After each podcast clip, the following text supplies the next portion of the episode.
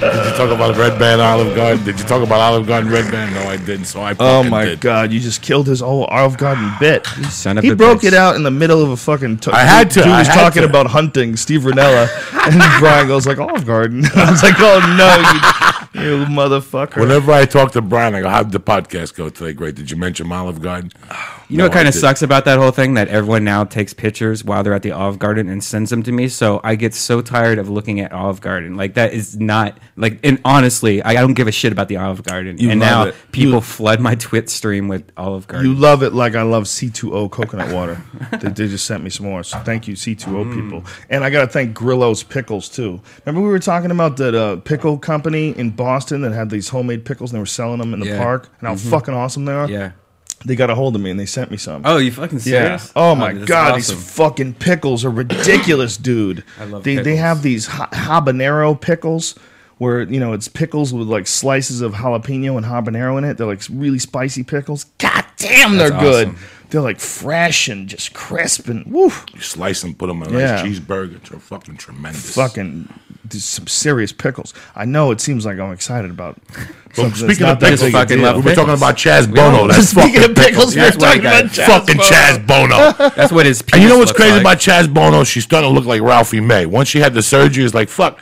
I mean, Chaz Bono is the, the that is the most amusing story to me of last year, and I don't fuck with it. Really? I just don't fuck with it. It's just it just creeps me the fuck out one way or the other. I don't know why. I feel really bad for her. You know, I uh, I just feel like if you if you're gonna go through with that, for I feel bad for one way or the other. Either I feel bad for because she really is a man trapped in a woman's body, and that must be really frustrating, or I feel bad for that she's you know she's in this state of disarray where you know that's the option, and you got to go through surgery, and, and and it just seems to me like anybody that would need to do that for any reason is just to actually change and try to become something else and be, become some different sex.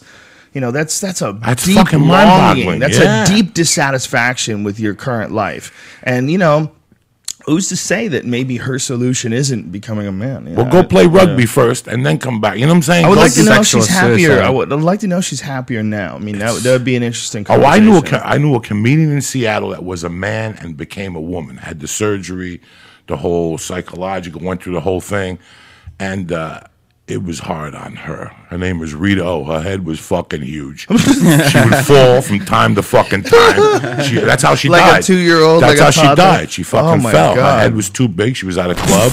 And she fucking went down like a box. Her name was Rita O. Well, you she know was what I would- Japanese and uh, white up the in Seattle. is- I'm not joking. I wish I was, but I'm not joking. That's hilarious. She I used to. We it. used to. st- Brody Stevens and me used to steal her nachos at the open mic, and she had a womanly voice. And when we would steal her nachos, she'd say, "Put them the fuck down." Oh, my And we would just stop. I robbed Oh, about 200 Valiums from her one time, and she put a gun to my fucking head. This bitch, did, and she was five foot two, and she died maybe two years after I moved out of Seattle. Ask Brody when you. when she got she got the full operation. She got got the the, full thing. When then when you do that, your body really like shrinks up. Yeah, like, she men shrunk they lose a lot of their ma- their mass, right? And, uh, maybe maybe you really if you have a big head, and maybe it'll work as long as you have a big body to go with it. But if you have a big head and a little body like that, like that actually does make sense. She would be like she, her equilibrium was off, and because your muscles go away, but the size of your head is and, like and her drug problem was uh it was just horrendous her, the drug problem that she had from the pain like and one night from the took- pain of the surgery. like no the pain of she just Oh, from head. being life. she drank life. every night she didn't leave the house without a bottle in her purse i mean Oh, Jesus. and one night we did an open mic and the guy threw her out an arab threw Oh. her out she went home and we talked her into calling the white house it was the on cocaine we like you got to call the white house Do you remember that dude used to come around the comedy store? He's kind of he was kind of half homeless, half cross dresser type character. The black guy. What is his name? Boom Shakalaka. Boom shakalaka. I buy half of my shit for my girlfriend from that guy, like vases and shoes and. Boom Really? shakalaka is like a think so. hooker, isn't he? Like a half a hooker or something on Sunset. I don't He know. sucks he's just a gay. He's he's just a gay comic. No, he's. A, I love Boom. Shaka. I've done I'm not open mics with that guy Yeah, all the oh time. please, Yeah, Boom well, is a fucking. He's trip. had some um, nutty moments, man. One time when he was in the back of the comedy store and he was like yelling at no one in particular. Fuck this motherfucker! Like really mad at somebody. And he went and stormed into the, the little bathroom there. was washing up in there, and they were trying to get rid of him. They're trying to calm him down, get him off the porch. I don't know exactly what happened, but I was like, "Wow, this this dude's fucking mad. Some shit's about to go down." Well, they would tease him on Sunday nights Yeah. and torture him, and you know, then he would go fucking AWOL black on you. Fuck this motherfucker, I'll kill you, and all this shit. There's something Yeah. that happened with him and Dan Bi- Bilak. I think that's his last Bilak. name. But yeah, it's something happened between those two because he always carries around signs and things like uh, going against him. So I, I think, or maybe it's vice versa. I don't remember. But you don't know what the story is. no, I don't know. But we, I'll talk to Bilak tonight at another podcast. What's up, baby What's boy? up, bro? Good Chicago you, fucking baby. theater Friday night. Me, you, and Duncan Trussell. Let me tell you, I'm just, I've been excited about going to Chicago. Chicago is one of those cities that, you know, nothing, it's always like you never really think about it till you're on your way there. Then you get fucking excited. Right. You get really fucking excited. We're going down to the city, great fights, you know, the great Italian food, great Polish food. There's everything there. Everything. Pierogies, steaks. We're in the Midwest. And one other thing. You better dress warm, motherfucker. Oh, it's cold as We're gonna be like the cops that arrested Tony Montana that time for fucking money laundering. Remember what he said? You better dress warm. Well, It's Yeah. gonna be fucking cold. We're going in the in the nucleus of the winter, the last week of January. That is the eye of the fucking storm. It is the eye of the That's storm, it. isn't it? Three fucking days. Of doesn't just- get any colder. Do you have a winter jacket? Fuck yeah, I do. I do not own. Are you a kidding winter Oh, you can have one of mine, man. I have oh, boxes Oh, of them. I got an awesome one. Tons of Unfucking believable that we're going into the wind. We're going into the eye of the fucking storm. It's awesome. And I don't give a fuck. I'm, ready. excited. Chael Sonnen, Bisping. Oh, those oh fights oh are gonna be god. awesome. Chael Sonnen and Bisping is gonna be fucking crazy. I just wish that fight could take place a couple months from now instead of like this weekend. So I want to hear more trash talking from, from these guys. I want to hear more. Not even trash. I mean, they're not even trash talking. They're like, you know, Bisping is confident as fuck, man. This is gonna be real interesting. I think a lot of people sleep on Bisping for some reason. I don't sleep on Bisping at all. Bisping's a he's a bad he means motherfucker, business, dude. and it's going to be a. He's one fight. of the fittest guys at 185 too. He's very fit. He's like he's a dedicated athlete, and like he puts a pace on dudes, man. You know, a lot of people say Mayhem looked really bad in, in the last fight. Mayhem definitely looked bad, but one of the part of the reason why he looked bad is because Michael Bisping Looked looked so good. good, yeah. He looked good, He looked dude. that much better. He looks sharp, man. His stand up was sharp. His conditioning is sharp. His fucking his defense was sharp when the fight went to the ground. Everything was good, man. And he he put it on mayhem. And you saw like an evolution of him over like the last few years. You know, you you, you can see, you know, in the Jorge Rivera fight, you can see in this fight, in the Mayhem fight, really in the Mayhem fight, you really see it. Like he's turned a serious fucking corner. You know, Michael Bi- Michael Bisping's dangerous. And you know what I loved about the fight? After it was over, he was upset at himself for the first round. Even though he had this like flawless performance and virtually shut out Mayhem, you know, until the fight got stopped. Once he got up to his feet and the second round started, he just shut Mayhem down. Just completely shut him down. And if you and if you see that, you would think, well, he should be happy, but he wasn't happy. One of the first things he said was that he was upset at his performance in the first round wasn't going to do if he ever fought the champion. That's the first thing he said. So there's a guy who's not even not even congratulating himself for you know he had this big rivalry with Mayhem. They went through a whole season of The Ultimate Fighter together, talked all kinds of shit to each other, and he just fucked him up. And he wasn't even being like congratulatory about it. He was concentrating on what he didn't do well. Like he wanted to own him perfectly. You know, What I see with him is his life has come full circle. He's come. He's become complete. He moved his family over from England. He's training down in Orange County. He's got his family with him, which makes a big Yeah. difference when you're fucking training. He already took the knockouts. Right. You know, he got that knockout against Henderson. He caught himself, found himself, and he's ready to. reward- You know, he's ready. He's, He's much better now. Yeah, he's much better now. He's at a better place, as they say. it's it's hard for a fighter to rebound from a loss like that. You know, it's it's very difficult. I mean, I can only imagine. I'm only speculating, but from what I've experienced watching people, you know, fighters will change from losses occasionally. a fucking knockout against Henderson like Yeah. that. That uh, you know, just getting beat up at the fucking pizza parlor changes a motherfucker. Never Yeah. mind a knockout like that. That- But he came back strong, Real strong against. Dennis Kang. And one of the big things is Dennis Kang caught him. Remember, Dennis Kang tagged him with the right hand, dropped him, and jumped on him. But he stayed calm. He used his guard. He, he had a real good defensive guard, locked him up, and then the second round he beat the shit out of him. You know, people sleep on him, man. I don't know why. It's real weird. It's like I, I see him sleeping on him, and I think it's because maybe you see a guy lose once, and you think that's how the guy fights. You know, instead of say, see, looking at like the whole picture, that motherfucker had a draw with Rashad, dude. You know, he, he didn't he, or is it Tito had a draw with him? No, it was it was. Uh, Did he lose to Rashad? I think it was a draw. Was it a draw? Okay, I, I don't know. I feel like I I, I I feel like I just look it made that to up. Be, it was yeah. Let me check. Let me look under Sherdog.net. Oh, someone someone from Sherdog wrote some whole thing saying that I hate SureDog because I was talking shit about their forums. Listen, man, I don't particularly completely hate anybody. I'm sure your forums have some nice people on it, and every forum has a bunch of cunts on it, including my own. So, love all around, bitches. All right. Um. So yeah, stats. Here we go. Both of them have a one at the end. Yeah. They, Let me see here. This does not make for fucking thrilling podcast. Yeah, let's talk numbers, Joey. Uh, what would you say uh, his stats would be?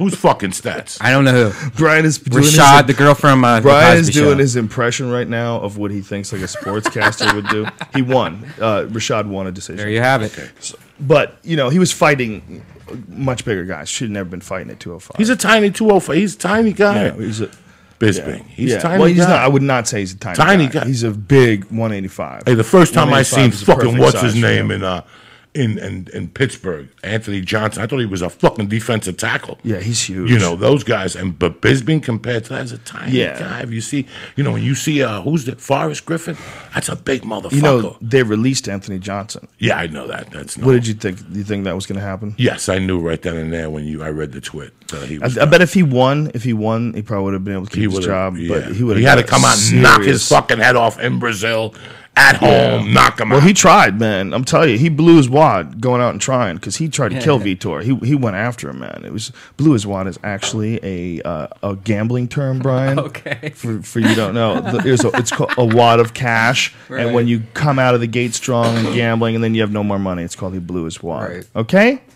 you know, Dana's Get your very mind out of the gutter. fair. Dana's really fucking fair. Dana's very fair. You know, well, listen, brought back a Anthony. I think Anthony that- missed weight three times. Yes. and uh, that's very. and twelve pounds over. That's that's that's. Just, Well, he had a medical situation this time. I mean, uh, you can't. He he was cutting too much, but he had a medical situation this time where he, his legs stopped working. You know, Right, I heard they had to put which is intravenous. fucking crazy. Yeah, when you really that's- stop and think that these guys get down to that dehydrated state and then rehydrate up and fight the next day. I mean, it's someone needs to talk to that dude and say, "Listen, man, you got to. You don't need to put on any more muscle. Okay, what you need to do is just lose some of the muscle you got. You don't need to be that big. You're a fucking monster. Lose some of it." You're going to fight at 185. You should walk around no bigger than 195. Really.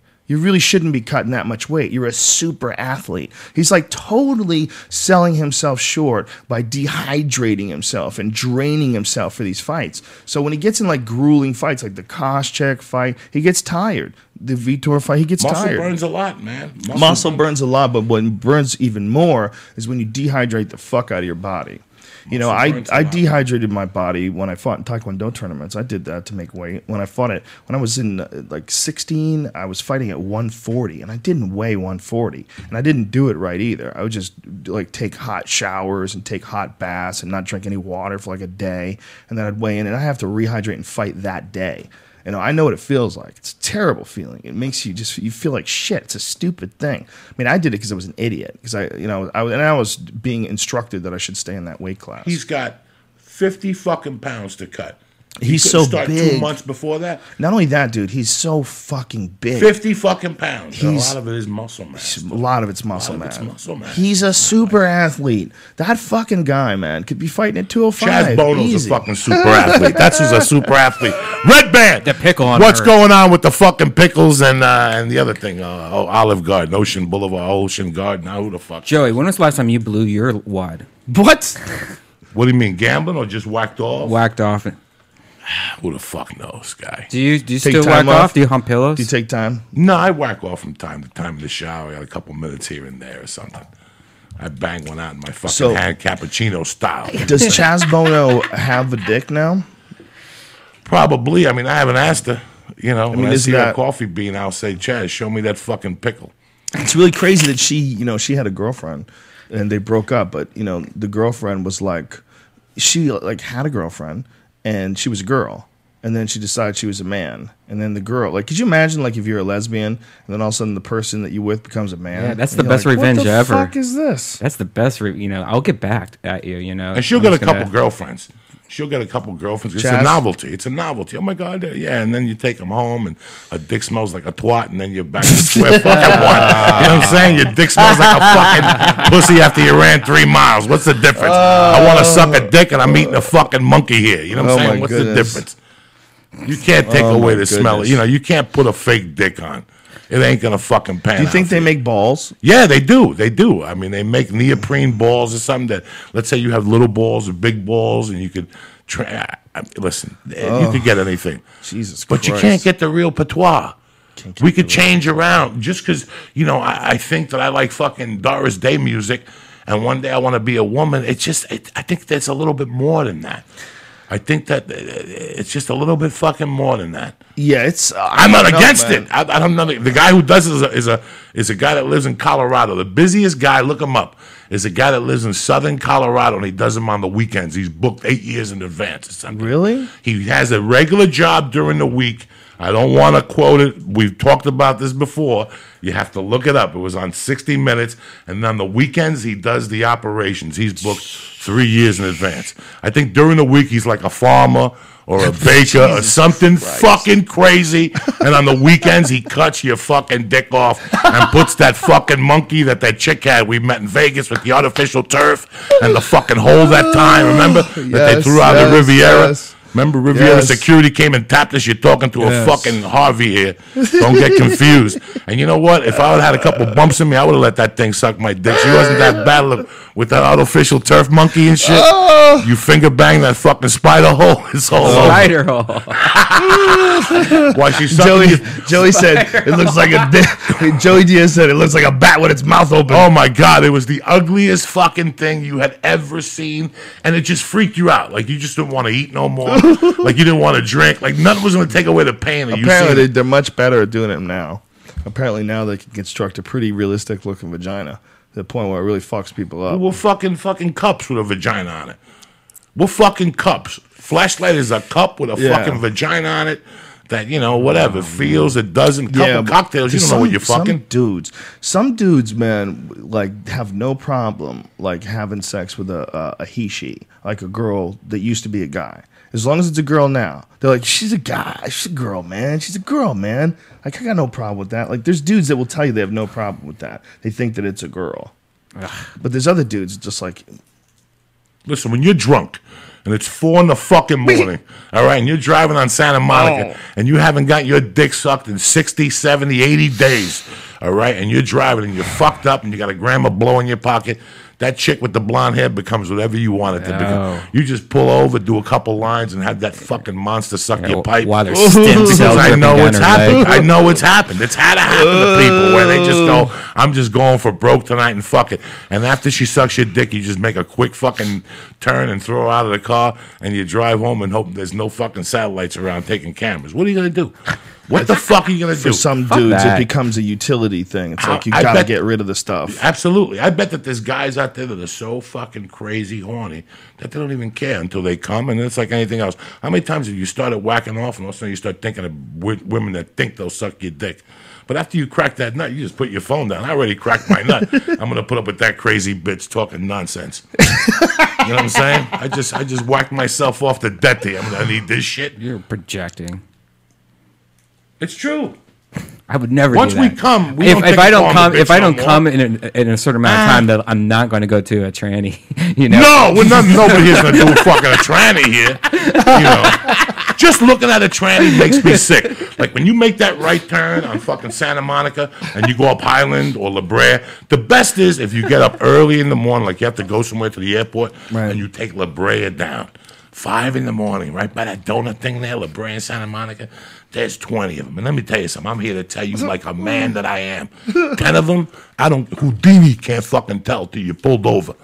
Until you pull over and look at them, you don't know. And by that time, you're 50% in. There was a dude uh, who was an Iraqi vet, picked up a hooker, came back, you know, from Iraq, picked up a hooker, hooker blows him, finds out the hooker's a guy, shoots him. Cops see him dump the body out of his car. High speed chase, They go out to the desert. He jumps out of the car with the gun. Suicide by cop. Wow. All because he couldn't deal with the fact that a dude sucked his dick. Wow. So he had to kill the guy. If he just let that guy go and laughed it off, what a fucking story he would have. What a great that. story. You could be at parties. no, you not could be at parties. If It it was one of us, you could be at parties. It and you'd be like, Vic, tell him about that time that dude sucked your dick. All right, come on over. you would just, No, no, no, I'm You would gonna- just tell it. I'll tie the bitch up and call you guys, and we'll do a podcast with her. That's, nobody believe it. You listen. I don't. Joe Rogan. Listen. You you you stop. You're at a bar. You pick up a girl that you think you bring her home. You go between her legs, and she's got a nine-inch fucking cock. Let me, because most of those trannies always have the biggest fucking dicks. most tra- a tranny ain't gonna have a two-inch dick. They always got a rope between their fucking legs. So, So you don't think that right there, when you grab you- that rope, you're you gonna stop and up- laugh, Joe Rogan. If That's- you, no, no, no, I'd be danger. I feel like I was in danger because I would feel like I, I got tricked. Right. So Whenever now I what? feel like I'm getting tricked, and if it, you get tricked, and all of a sudden the trick turns out to be a man, that's a danger situation. So you're you're in you're alone with a man. so now what? So now you got to wonder what the fuck you're is gonna going to throw happen. out of your you house gotta, you got to and find out if that walk person's vi- you got to find out if that person's violent. You got to find out if that person's apologetic. You got to find out if that person just fucked up. and All with a gun in your hand. All these things I'm gonna find out. I'm gonna find. I'm gonna that's go the back best and way to get my find things dildo. out. It's upstairs. I'll be right back. I'm gonna shove it up your ass. You're gonna see stars. I'm gonna come back with that nine millimeter at gunpoint. You miserable cocksucker. Tell me the fucking truth. How long you been doing this? Something. We gotta do something here. We just can't let. You're just be like, dude, just You're not gonna leave. laugh it off. It's creepy. you, You're not gonna you would laugh shoot at him. You think you'd kill him? something. I gotta kick him in the stomach. I gotta do something. Someone's getting a beating. You- Something. you getting something. pistol We gotta whipped. do something. Not we. Something. I'm calling my friends. You I fucked up. I fucked up, dog. I, I picked up this chick. I went to grab her pussy, and it, she had a bigger dick than me. What do I Okay, do? but say if you if I called you at four in the morning, Santa woke you Monica up- Boulevard, would you shoot him if you had the gun on you? Oh, please. Guy sucks your dick. I don't Was know. it? Would it be just get the fuck out of my car, or would it be? Bah, bah, bah? All right, now you threw him out of your car. Think of that feeling you're gonna have. That has to be the worst feeling. You're gonna get back in your car. Either you're gonna crash your car against a fucking wall doing 90 because you can't believe this just happened to you. Whatever you do, five minutes after you find out this person is, it's legal. I could sell that in court. I could sell that in court, Your Honor. Let me, let's break it down. Forget the attorney. This is man talking to man. You ever want to crack a fucking nut late night and a blonde heels, she sucks your dick, all of a sudden you go for that monkey and there's a two foot fucking cock. There's three minutes of blackout time right there. Uh, let's get the little conference. The attorneys, how long did he do? Did he bring her home and shoot her? If you shoot it within four or five minutes, it's temporary insanity. Think of what a Yeah. guy's going to feel like. Yeah, you're right. You know, you're right about Well, that. also, I don't know if you could call it temporary insanity. You wouldn't get But you wouldn't get you- life. You, You'd don't get- know that. I mean, there might have been some sort of a. manslaughter, yeah. There might have been some sort of an assault situation inside the car as well. We don't know. When he confronted him, it could have been that the guy attacked him first, and then he got he pulled his gun out. I mean, he, he's probably freaked. Who the fuck knows? We're just totally speculating. I'll tell you, that was a soldier, an Iraqi soldier, Yeah. who came back. I mean, he- all this guy had to do was pull over and tell the cops, officer, let me talk to you. What happened? Let me tell you what really happened, dog. I'm a little horned up. I just Yeah, went over there, fought for my man. country, and some guy just sucked my dick, and I shot him. What do you think? We're gonna, we're gonna, we're gonna let this go. no let's, let's go get some coffee. Joey. They don't ever let it go when someone shoots somebody. Listen, two good. You get two good cops in the right mood. One of them just got divorced. Just ain't a traffic The other ticket. one's got a brother who's gay and he don't like sitting Oh. across from him on fucking Thanksgiving. You know what I'm saying? And all of a sudden you're like, what? Some guy sucked your dick. We feel for you. Get back in the car. We'll just wrap this up. Let somebody find. I mean, think a guy would really. That might have happened in the '60s, but nowadays, you Well, know, now because you got there's these no fucking way. people iPhones and GPS, and GPS. Yeah, back in the day, cops were the only ones that were able to talk. they could make a decision right down. They the could spot. be, yeah, they could be in the car with a little, you know, one out of quarter- 12, one out of 12. Yeah. Hey, We're closed in on a suspect. Now you got cameras, you can't do nothing. But still, Yeah. listen, Joe, let me talk to you on this side. It's a quarter to 12. I got this Puerto Rican chick that wants to suck my dick. She likes when I come over with my gun holster on. This guy just killed the tranny. We got no paperwork here.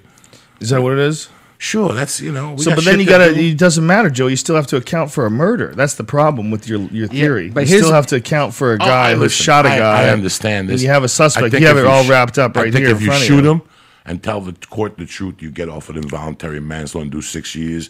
They cut that in half. You're out of there in a couple fucking months. Really? And you got to shoot somebody and have some fun and get your dick you sucked. got to shoot somebody, have some fuck? That ain't fun, and get For- your dick For three years to shoot somebody and get your dick sucked, that's a lot of fun to shoot somebody, Yeah. smell the gunpowder. I heard prison food was really bad. Oh, so- it's terrible, but you got a good attorney. You like- negotiate it down. Do you remember cafeteria food like in college or high school? It's just like that. Horrible, fucking horrible. So it's it's it's like a different. It's like McDonald's food. Ho- no, Speaking no. Of prison, have you seen this new bill they're trying to pass now that would make make it possible to strip anybody of citizenship if they uh, proposed a, a threat to America if they're American citizens? Yeah, I heard about that. It snuck in. That- Yeah. so what are they going to take bill. it back to? It's like they keep, I don't know, they, they're going to kick you out of the country. They keep coming up with crazier and crazier fucking things. It's like, this is the year of like total, complete, uh, uh, like c- control. Like they're trying to control the internet. They're trying to control this National Defense Auth- uh, Authorization Act. They're trying, you know, SOPA and PIPA and all this different shit that's going on. It's like the control is getting tighter and tighter and tighter. And when you hear shit like this, like they want to be able to strip people of their citizenship, like what the fuck? Where by, do you by have to whose go? definition? I don't know. You'd have to go to. Mexico or somewhere that'll take you. I mean, there's a few countries that will just take you. Yeah, that seems like illegal, like worldwide.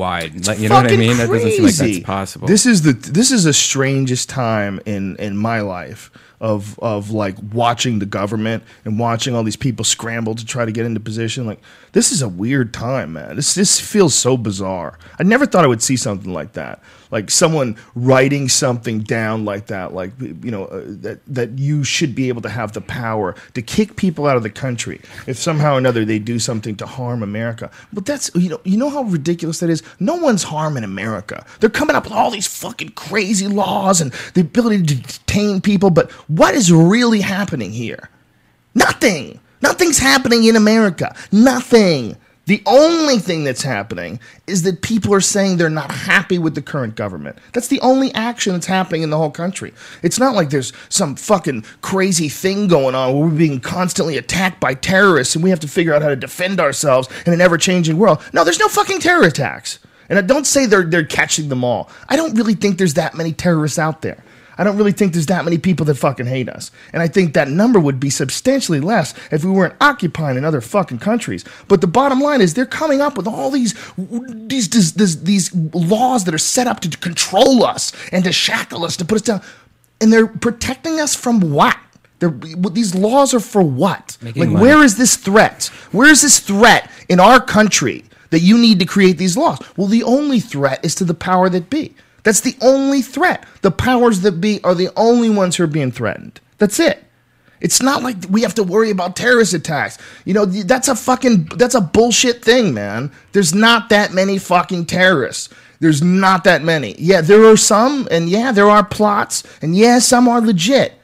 But the, the laws that they're coming up with, man, they're not doing this to protect us from terrorism. They're doing this to make it harder for people to get up and protest. That's what the fuck they're doing.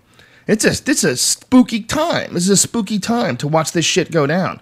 It's like this is everything they warned us about in the, the founding fathers. This is this is everything Benjamin Franklin said. This is bizarre. It's like they predicted it. They predicted that one day there would become a point of ultimate corruption. You have to do everything you can and keep these pieces in place in order to avoid that ultimate corruption. This corruption. is communist 3D. Yeah. It's not really communism. It's communism 3D. Or water. Yeah. Like they're coming at your computers and Yeah. uh, uh, suppose that pull you over and take your fucking this and Uh-huh. ask you for an ID. And I understand you're protecting us, but again. Protecting us from how much? Yeah, how protecting much us are you from from what? protecting us? Come on. You know, uh, you got middle America running fucking scared with CNN and Yeah. the media, running scared, you know, and, and, and they don't know. They really don't fucking know that they're scaring us into giving us us giving up our rights. Yeah, That's what they rights. want us to do. Give And- us our fucking rights by scaring us. Well, if you don't let me fucking x-ray you, we can't catch a fucking whatever. If you you know, it's always something. These phone laws, it's always fucking something every week. Well, you know, there's a lot of people that believe that the government would have tried some sort of a false flag event. You know what a false flag event is? Like a, an, an event that, like, they, they'll do something on purpose in order to get us to realize, whoa, there's a threat. We need to, like, beef up the law. And that's, like, shit that they've pulled since the beginning of time. But there's a lot of people that don't believe they can do that today. They, they think that it's too easy. The access to information is just too easy to spread. And that with the internet, it's so difficult to control things, they don't think they could do it. What happened to the Occupy movement? Anybody know? Still going on. Where? Everywhere. Olive Garden. Is Where it the the Occupy Olive Garden? Where the fuck are these people? Where the fuck are they protesting against American Airlines with the twenty dollar luggages? Where the fuck are these people? American Airlines 20. What, what You know, that? everybody's paying the twenty for the luggage. Where are all these? I don't think people? that's, 20, occup- that's that's one of Occupy. Uh, that's not like. But one where, of where, their- where are these Big corporations tenants. coming back? American Airlines, Listen, your fucking the- luggage thing. The Occupy Fuck movement. you. The Occupy movement March for up and me. down every day for that. No, the Occupy movement for That's why me. fly Southwest. where Joe. I fucking loved it. I thought that they, for me, I think that all we got to do is bring half of these corporations back to the United States. I don't care if you want to open up something acro- across uh-huh. the United, yeah. but you got to open up one here too. You, You got to have two. You got to pay taxes for this one, and then do whatever the fuck you want in Beijing with Hindus or whatever the fuck you want to do. And that's what's killed Middle America. They've left Pittsburgh. They've no left more Buffalo. manufacturing, yeah. There's no more manufacturing. Well- that's what I. That's what I want back. You know, so we, we can were- have some fucking jobs. We've talked about this before about like iPods, like I or uh, you know an iPhone. I would pay like I would pay like double the amount of money for a karma-free iPhone. There was work, you know, that American workers Sixty-four dollars more is what it would cost. Yeah, I heard that, but you know, here the, here's the problem with that logic: the minerals. The minerals to make those phones, you have to get in Africa, and the, you've seen how they get those minerals, man. That's it's, that's at the end of the most complicated shit that we have, technology. At its root is a kid in Africa working in a fucking mine, mm-hmm. pulling shit out of the ground with a piece of metal and a stick. I mean, it's it's it's as as base as you can get. Child fucking slavery in Africa, making get, extracting minerals is super common. Yeah. You know, it's it's they, you know they had that Vice special what they did on it when they went to the Congo and watched these guys, and it's um it- you know it's it's it's weird to think that that's the only way you could do that. The only way you can get those minerals is you got to go there. That's where they're at. But and you know the other stance, I, I want to have kids just so I ha- have uh, them doing chores because I I don't want to have a maid in my house. But I, it seems like when I was young, I had to like clean the living room once a time, once a time, and that's kind of like having your kid being a child labor. You know, like you're making them clean No, your it's house. not. It chores. It- Why it's t- chores I used to have teaching to children do- responsibility. clean bathrooms, scrub bathrooms It's when I was 'cause you- eleven. Kids have to have responsibility, learn to contribute. I, I am happy my parents made me do chores. Fuck you. Because it taught me how to work hard. Fuck Yeah. yeah. It, Yeah, taught, I me how agree. to, I it taught me how to I just 100% buckle agree. up and But I- fucking work hard. I think my parents took advantage of me. I was mowing lawns and shit, and then I'm like looking back on, man, I need that in my life right now. I need to have kids just to clean this place up because I'm tired of doing it well, myself. I'm not sure how the fuck that works with child labor in Africa on in phones. I'm not sure how you made that connection. Uh, because it's like making kids work, like like It's you know, like making this kids work. twelve year old. It's not put, putting them to work being the for money mine. is work. Helping out and contributing it at home is not work, I know. Brian. I know. My mother used to. It is fucked fucking up, though, me isn't it, that- fucking work, man. What's that? My Your mother used to, work. make me Yeah. fucking work. I, I used to have to empty the tampon things in Yeah. the women's fucking bathroom at my mother's bar when I was six. Jesus Christ. And put ice cubes in the fucking urinals and Yeah. fucking stock the Now, why do they do the ice cubes so it doesn't splatter back at you? I don't know. Or is it just know. to make That's to disgusting. play a game? To My dad was an architect, so most of my jobs that I got, like summer jobs and shit, it was always on uh, construction sites. So I, I worked like real jobs. I had some real construction jobs, and especially you know after I graduated, I had some that went through the winter. We worked outside in the winter once. You know, it's, it's th- those are real jobs. Those are my best days, bro. I used to roof in. Colorado, flat roofs, stock them in the dead of the winter. I remember one day I took a shit in a bag and crunched it up and gave it to one of the workers and told him it was a brownie. And like 10 minutes later, he's like, This ain't a brownie. It smells like shit. We're fucking oh. dying of laughter. That's so. I used to be a fucking roofer, an estimating roofer. when I got out of prison, I was in the halfway house. I was an estimator for a oh roofing Oh, my company. God. But I started out as a fucking loading the roofs in Boulder, Colorado in January in the Oh, fucking snow. And you got to get up there and shovel the snow, then cut it and throw it in. And then, oh, Jesus. we used to build igloos to fucking put rubber down on the roofs. That's fucking crazy. Well, they work. That's the thing about You used to build igloos? What do you mean? Right. So let's say you have to lay down uh, 40 squares of rubber that day, uh, Right. with ballasted with rocks. We would shovel the roof And after the fucking shoveling, we lay the insulation down, but it was snowing. So three laborers would be cutting the roof, and the other three were building poles with a cover so the snow wouldn't land on the insulation. So we'd have to build shit when it snowed. It was like in New Jersey and New York City, which is the biggest metropolitan city, they get six inches of snow and the city closes down. I thought he was like blocking ice and making like a Colorado, little, like, they get a foot of snow and you're at work at 8.01. It's like another day of business. You can't say, well, my bus came late because it didn't come late, bitch. That motherfucker came on time. They've been driving in the snow for 20 years. There's no I'm 10 minutes late because there was snow in Colorado. There never is. You know what was really impressive? We were in uh, Montreal in uh, December.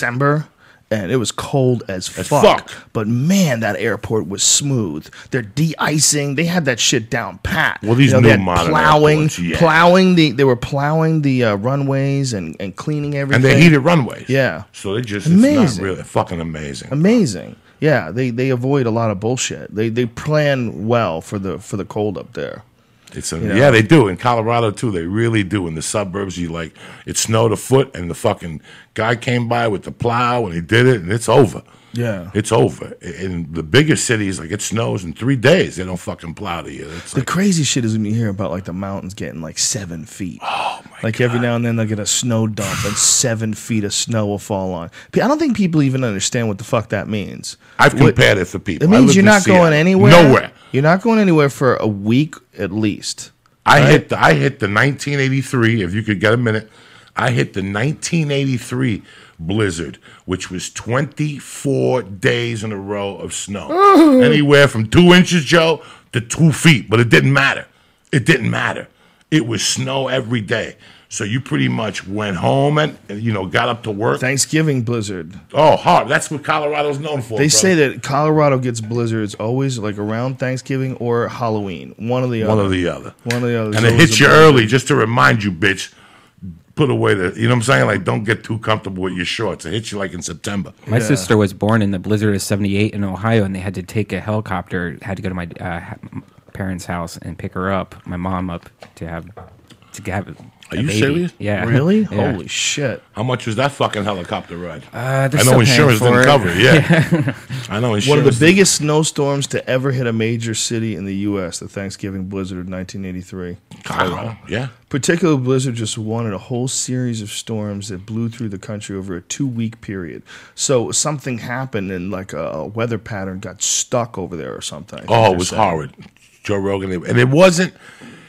I remember looking at the sky, how the sky looked. Like you could still see the moon in the fucking morning. Like at five in the morning, you could still see the moon, and the sun's coming out at the same time with that haze. It's just fucking beautiful, the mountains, of Colorado. How Like did people like? How long did it take before people could move around? Twenty minutes. No, no, no, no. After the blizzard, like how long before people could drive around? Twenty minutes, No, come on. bro. It's Colorado, you know. Seven feet of snow? How how the fuck? Oh, you know, I mean, it's it's snowing and people living their life. You know what I'm saying? It's just snowing and it's adding up, and you're still living your life. You're like, well, we got a foot of snow, and all of a sudden you go in, you look out at midnight, honey, I got to put my shoes on. I got to go back out there and shovel. Yeah. If- you know, it was one of those. I of know those that things. I've read that they've gotten seven feet of snow in some areas, but that I, eh, my brain won't let me believe that. Right. seven, My brain, my brain is going. Shut up. That's Right. not. That's over a car. What? seven fucking feet. Seven feet of snow. What? I- Is that real? That's Yeah. real, bro. That's fucking. What is the mo- most, the deepest snow that has ever been recorded? Like the deepest snowfall. Let's find out. What is the deepest? I don't think what- it's what would here you- either. What would I you don't think it would be in the United States. the most amount of snowfall in a in one storm? Yeah, I don't think it would be in the United States. Somewhere. f- What's the deepest snowfall in the United States? oh shit! It's a race between me typing. 1993 storm of the century. Let me check on that. The s- Would you like to ser- total snowfall 12 feet. Oh my snowfall in the god. Where? 12.91 feet. Hold on a second. Storm of the century, 93 superstorm, the blizzard 1993. The East Coast, North America, blah blah blah blah blah. Uh, Killed 310 people.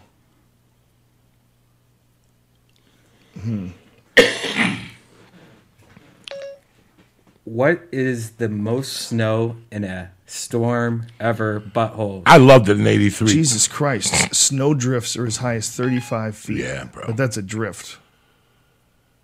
You see some wild my shit living up there in Aspen, off of Ajax. You see some fucking drifts. You know, I remember going to Rivington, Wyoming, and all that. Like my buddies used to jump off a helicopter and land in the snow, and they'd say there had to be twenty feet of fucking snow under them. you imagine that? Just jumping out of a helicopter twenty feet and landing in snow with your poles. That's James Oh my Bond type shit. that's crazy. That's crazy shit. Da-da, Helicopter skiing, all da-da, they take you up there where there's no lifts. There's no lifts. Oh that's why they're. God. Oh my god, yeah. Crazy. And you just go down, and you don't know what's under you. You those videos, plow. whenever I watch those videos, those extreme sports videos of guys jumping out of helicopters with a fucking snowboard and going down the side of a mountain. That's ridiculous. That might as well be taking place on Avatar. That might Right. be. This, you might as well be doing some Silver Surfer shit.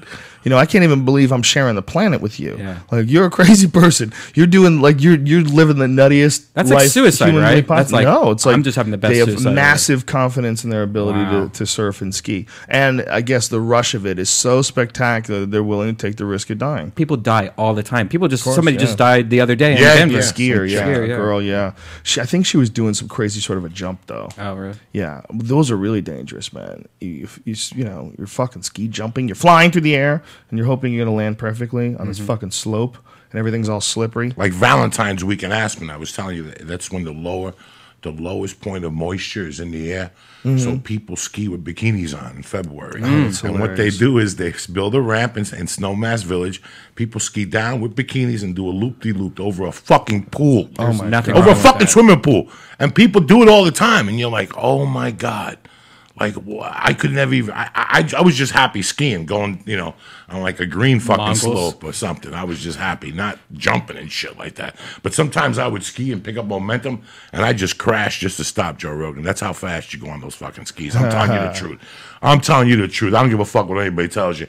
When I first started skiing the first season, I wasn't too good at stopping.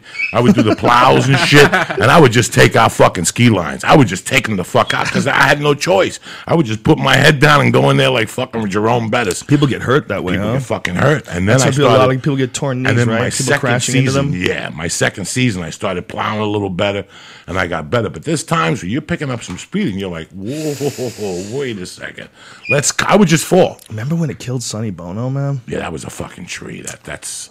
Damn. And that happens. That happens. You just skiing. You hit something. You ski twist. Damn. You're George of the going Jungle there. 101. You're going right God there. damn. But I tell you, going up at the ski. That was when I learned about coolness. Does anybody ski with a helmet on? I would. Would you? Yeah, I, I mean, I Would used, you ski with like a big Michelin Man outfit? Yeah. as well? a big Nerf outfit. Like that's when I learned about coolness. I thought coolness was being in New York in the village and smoking a joint. No. no, no, no. When you go skiing and you get in that fucking gondola and there's six people and they look like your grandpa, and all of a sudden somebody goes over and goes, "Do you mind if we spark up a joint?" And you're like, "Are you fucking serious?" Really? They spark up joints on the gondolas? They s- give you mushrooms. What? They spark joints. You don't know who you. People go skiing to the doctors and go, "Look, we can't get high in Minneapolis." But we're gonna get high and we go to Aspen. We're trying it. We're doing it. We're doing mushrooms. Aspen's a kind of a crazy town, isn't Yes, it? it's very. Uh, What? But it's weird that there's so many rich people that live in Aspen. Like I remember being in Aspen, going, "How are they affording all these houses? Like these are just giganti, multi, multi, multi million dollar houses all over the place, and the stores are all like the highest end stores. How many people actually live up there, though? Hit Is it all button. like winter?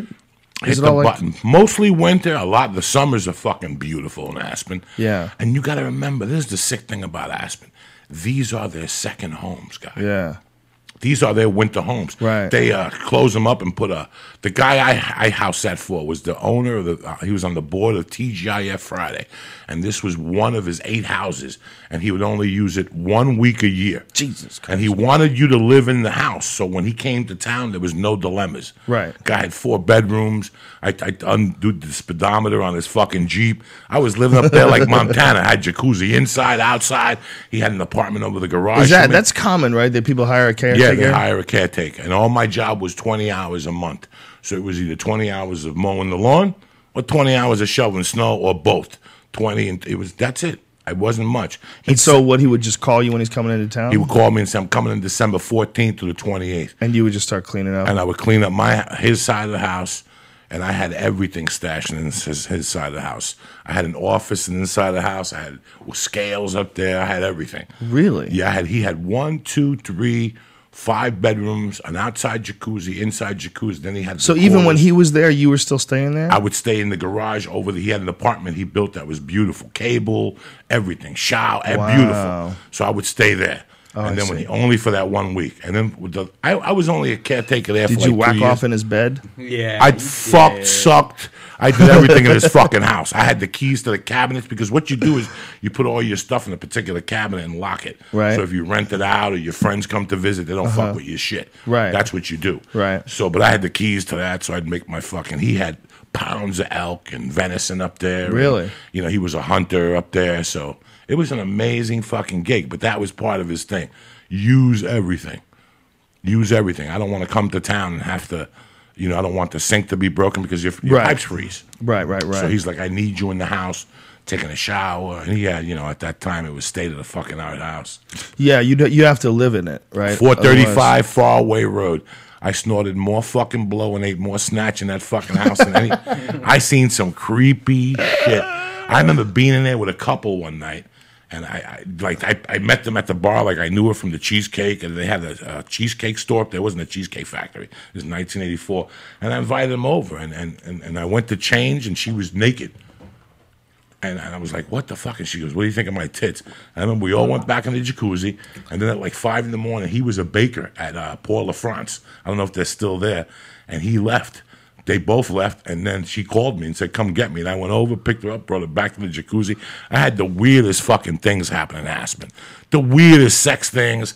That's a crazy fucking town because it's like anywhere else. When people come up there for a week, they want to fucking suck. Yeah. You know, people want to get lost, and the people that would just kill up there were people from Texas.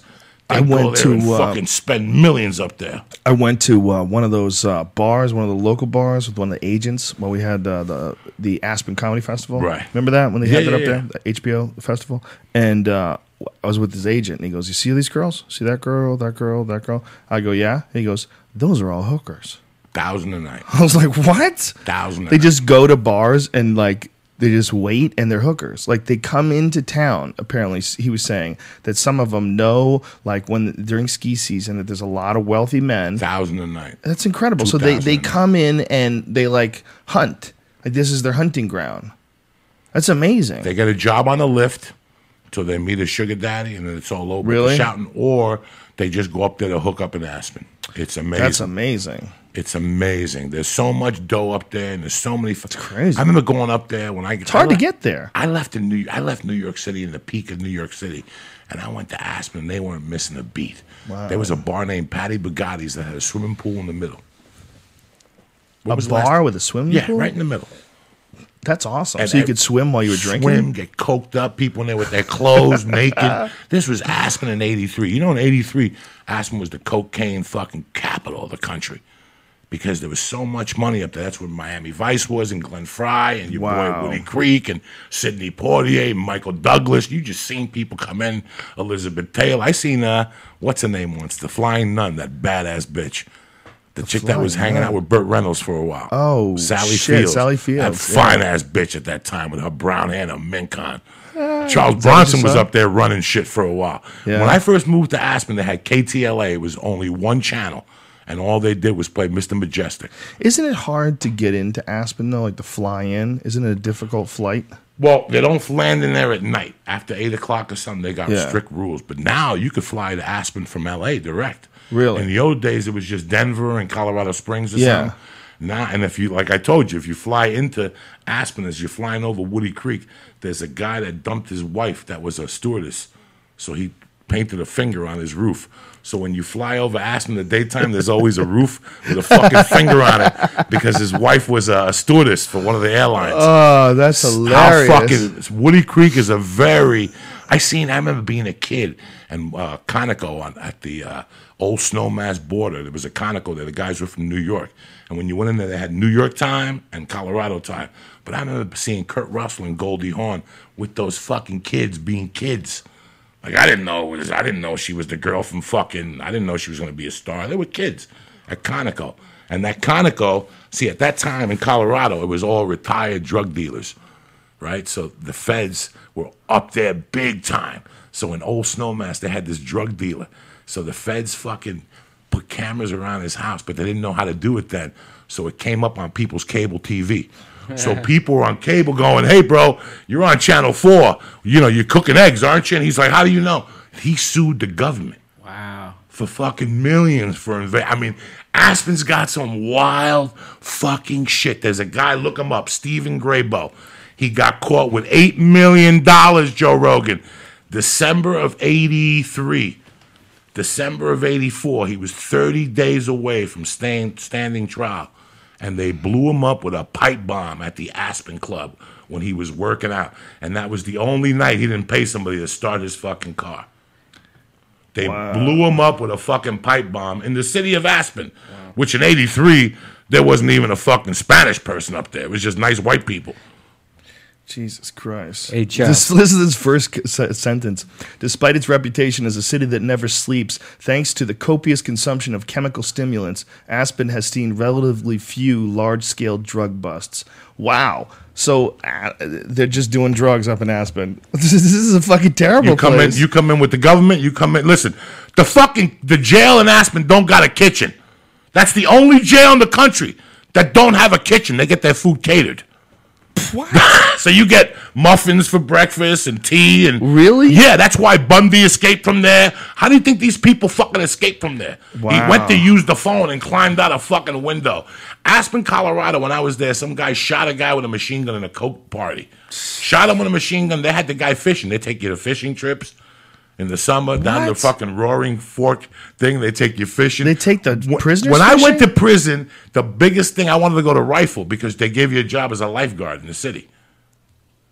So they used the prisoners as lifeguards, and they gave you a job in the movie theater in Rifle. I ended up at Camp George West, but I really wanted to go to Rifle, which is on the other side of the hill of Aspen. It's like an hour from Aspen. But in the wintertime, they had work for because the, you took over the city, the prisoners. But it's fucking Aspen has no fucking kitchen, my friend, That's ridiculous. and they still get food catered for them. what is there like a lot of shit up there though? There's just there's just sort of the When I give you that fact, there's people twitting me right now going, Joe, you're an asshole. I'm telling you, in 1983, if you look I'm it up, looking at the story Aspen, right now. Colorado was the cocaine capital of the country because Colorado's right in the middle of the country. At that time, Mexico, we weren't using Mexico. So it was Miami, and everything got shipped to Colorado. And from Colorado, went to Minneapolis, Seattle, California, ba ba ba. Everybody's waiting for something in California. Everybody's waiting for you in California. In Colorado, it's a bunch of fucking guys with horses at the airport helping you carry the coke into the plane. Can I help you with that? They're helping you.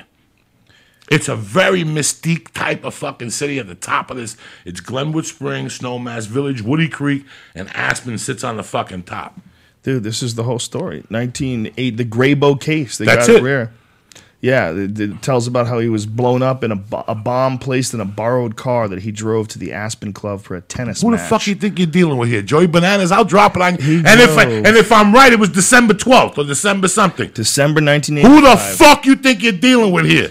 A bomb in a borrowed car as he drove to the Aspen Club for a tennis match. Could you imagine all those fucking Aspenites up Listen- there listen to me. showing up with their tennis outfits on, their Mercedes, and pulling into the driveway, and his fucking car blows up? All right, listen to these numbers. He was making six million every six weeks. After two or three years, he was making so much money. He was a Jewish kid that went to Miami, to the University of Miami, to get a degree, and ended up hanging out with Cubans and Colombians, and that was it. They made him a white guy. They just said, "You're going to control the West Coast," and he was making six million every six weeks. Oh he couldn't even God. cl- cleanse it fast enough, so he would come into your restaurant and go, "Joe Rogan, I'm going to give you twenty five thousand cash. Tell me when it's over." So he would go to every restaurant in, in this area and give them all 25 grand and go, do me a favor. Tell me when it's over. So I'm just going to come in and eat every day. Just tell me when the 25 grand. And the quicker, the better. Like if I come in here for three hot dogs, tell me the 25 is gone. You're doing me a favor. So when they busted him, they just didn't bust him. If you read the story, they went to all these businesses. You know that there's a movie now they did years later. That was his story, where he had safes at all the restaurants. So he would come to your restaurant and go, I'm going to give you 25 grand a month to eat here. Tell me when it's over, but I'm going to put a safe in the back. And he started putting, so when the feds came up there, they found a million, two million, all these things. Oh my god! They took him to Denver. He couldn't even wash the money fast enough. They took him to Denver. In Denver, the feds go, go back to the fucking house because there's still another 10 million that we haven't found. We've been listening to him. So they went back to the house, couldn't find it, couldn't find it. He had it hidden in a garbage can filled with leaves outside. How the feds got him was they were going and taking his garbage and they were looking at his paperwork.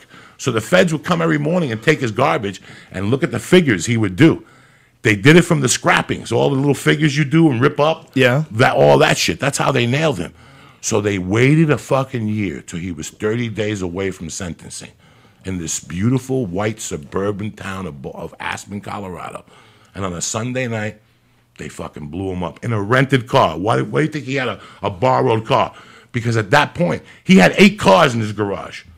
Like he had cars everywhere. He couldn't trust any of them. He couldn't trust any of them. They knew, he knew that the, the, the, the Colombians weren't going to take it, whether he talked or not. Why take the chance? We're going to kill him. So he had bodyguards and everything. He didn't know that they put a fucking pipe bomb on him. That was Miami Vice type shit. He went to start his car and he almost lived, but the pipe went up through his fucking ass and he almost bled to death. Yeah, yeah, yeah. The pipe bomb went through him or something, something weird. He bled out or something. He could have lived. Very interesting, Aspen, Colorado. Little pickle in Very oh. interesting place. Jesus Christ. That's hilarious. Well, whenever you have drugs, you're gonna have violence. Whenever you have people buying buying massive amounts of coke or whatever the fuck they're Here's doing where up it there, gets better. is it coke up there? This is where it gets better. He never seen it. What do you mean? He moved so much blow. He never even seen it. He didn't see the blow. He would go to the bank and get five hundred dollars worth of quarters a day. His whole day was just getting quarters, and he would drive three hours to a payphone and do all his business from a payphone. Really? he never waited. He never seen it. He never touched it. He just moved it. Go to Minneapolis. Go to L.A. Go to New Mexico. Jesus Christ! he was the center. And right so he did it all from payphones. Everything That's was from fucking payphone. genius. Everything was from a payphone. Five hundred a day, and they were watching him at the bank. They were watching him. They were watching. It's a, you know how big is Aspen? You fart, the whole fucking town smells it. That's amazing. It's seven blocks or something. Eight blocks. Galena Street, Main Street. You don't have much up there. Not very big. He wasn't selling up there. It wasn't like he was at bars at night. No, the guy was just That's just where he was. he was just moving it across the country. Very interesting fucking story about that. That's a hell of a network you put together to be able to pull, accomplish that. One of the first guys ever, Jewish guy. What would it be like if cocaine was legal? Annoying. Annoying. Would it be? Yes. Super, right? I'm the only one here that hasn't done it. Very bad. Very bad if they want to legalize that shit. People go to pharmacies and shit. It's just and it's and it's a creepy thing when you're doing it, and it's even creepier when you're not doing it. Yeah. You know, when you see it now, you're like, wow. Yeah. Is that how creepy I that was? Like, obvious? Yeah, It's you know, that yeah. obvious. Somebody told me today at the wheat store that they went to a party yesterday, and obviously the kid didn't know it was not a Coke party because they went to a football thing, and the kid, I'm like, isn't that weird? When one person is doing it, they stick out that That's much. a weird feeling when you're talking to a dude and they're coked up and they have they give off that weird like unpredictable energy. Like, whoa, I got to get away from this guy. I can't even read this motherfucker. I don't know what he's doing. Yeah. And it's just they just they they come off off, shifty, looking around a lot, and can't shut the fuck up, constantly Yeah. yapping. It's a tough fucking afternoon. When you were talking about the largest uh, snowfall, did you hear what the actual one is? This is ridiculous. It's 141 feet in more than five days. What? Where's Yeah. this at? Uh, It was in uh, Probably Siberia or some shit. 1955 Alaska. Jesus Christ! How's that even possible? so what happens? That's just like it covers the house and that's it. You die. You die. There's no air left. You're trapped in like Tom and Jerry style, where yeah, your you windows. can't shovel that away quick enough. Yeah. yeah, what happens? You die. yeah, yeah. You pretty much lived off of whatever was in your house, I guess. Yeah, but even then, you don't have any air. Where where's your air coming Yeah. from? You're gonna get air from You probably have to make like a pipe using like sticks. And then all that snow melts. It's gonna be a fucking river that's gonna wash your house away. Yeah, That's insane. that's crazy. Unless you start eating it. Maybe it was in a very rural area where nobody lives. Maybe that's why it's uh, they're subject to such giant snow dumps. Yeah. And they just had 20 feet like last week. or So What? Yeah, so it's not Twenty feet. One Yeah. fucking God damn. So, Jesus fucking Christ. Yeah, there's some spots in this world that are really hazardous. You could deal with some shit. That's the one thing you live in California for a little while. People completely forget. They completely forget that there's nature to consider. Like everybody's been freaking out these last couple days. The reason why this podcast started late is because some truck flipped over on the highway because nobody knows how to drive In the rain. when it gets wet. in the rain. Yeah, because it gets wet here and everybody just awful. spazzes out. And on top of it, the road is greasy as fuck because of the fact that it doesn't rain very often. When it does rain, it brings up all that oil from people's cars and tires and all that and shit. all the shit that's on the car that like everyone has dirty cars or has like Yep. this like film on the car that's you know And that rinses off as well. Yeah, wax and all kinds of other different Chemtrails, shit. Joe Rogan. Chemtrails. Uh, but they, there was so so you know I, I saw a guy lose it last night. I was right behind him. I left scary, my isn't house it? at Truck, three yeah. o'clock, and I got here at four fifteen. It's a twenty-five minute ride from my house. Mm-hmm. I left at three fucking o'clock. I looked at the clock as I was leaving, and it was slow the whole way. And then as I got close, I seen the helicopters. Yeah. helicopters don't show for a little accident; they show for something heavy duty. So. Yeah, and LA is a weird place, man. There's too many of us, man. There's too many fucking people living in one place. All, all we need is one thing to go wrong. I tell you, man, when I was in Ohio, though, I don't give a shit because right now it's gonna be 90 degrees Thursday, and that's that's worth it to me. Fuck just that one cold. day or here. No, here. Oh yeah, it's gonna be ninety on fucking Thursday. Yeah, I like people on the East Coast right now They call me and go, "It's 65 today and tomorrow, bitch. February is next month, motherfucker. Call me February 15th with your fucking bikini on. Yeah, exactly. Call me February 15th, motherfucker. Call me Valentine's Day. it's definitely harder to live in a place like that. It makes life Oh, harder. yeah. It just makes life harder. Fucking the winter Ari's going to. Minneapolis this week. He's crazy. He's going to that house. Yeah, of, he's uh, gangster. Mall there. He's doing a he's doing a fucking scavenger hunt in the mall with With- with edibles? So I'm going to give him a piece of banana bread. Careful about that shit. I'm going to the Brea Tar Pits. they don't. They don't play there. It's, These it's not the same. Oh, Minnesota, they'll throw you you in Yeah. jail right next to Jesse fucking Ventura. Yeah. Did I tell you, dog, I, I had to stop eating edibles because of that fucking surgery. yeah, you have to stop eating I edibles. had, Why? I had to because it just dog. I got I fainted from reading the fucking paperwork. I, I fainted from reading the Why? initial. I can't. I, we discussed this before. The needles. Oh, the blood. Really? When I got to the fucking stature, what is sutures? What do you call Sutures. Sutures. Yeah. That he's gonna put sutures in my knee. I Yeah. fainted. Really? Sweat was coming out from under my titties. That's when you know you got fucking. Wow. So I said, you know what? I think I had an edible that day. Mm-hmm. And then two last week, I smoked a little piece of hash. and I read fucking. Uh, I went online just to prepare for surgery. And I thought it would tell me what vitamins to take. And I'm reading about this arthroscopic surgery, and I went fucking down on my fucking office. Bro. What exactly are they saying is wrong with your knee? Uh, meniscus tear, Mm-hmm. uh, a little bit of arthritis, and a little cyst from the meniscus tearing. okay, so they're gonna extract the cyst and then they're gonna clean up the meniscus. Yeah, that's not too bad. No, no, that's no, like no, six no. weeks, and you're yeah, you know yeah. pretty close to 100. percent you know, I uh, I waited. Yeah, I waited six weeks last time I did that, and then was training six weeks later. So did you No ride problem. a bike or go swimming right afterward just to get your bike leg? bike is really good swimming is swimming is decent good too but what i like about a bike is that it's stationary it's constant you don't have to worry about side to side motion and you're just you can you d- just do it at a light pace where you're stimulating the tendons and the ligaments and the muscle tissue but you're not really taxing the knee you know so you don't do it hard it's basically you're doing Forty-five it, minutes.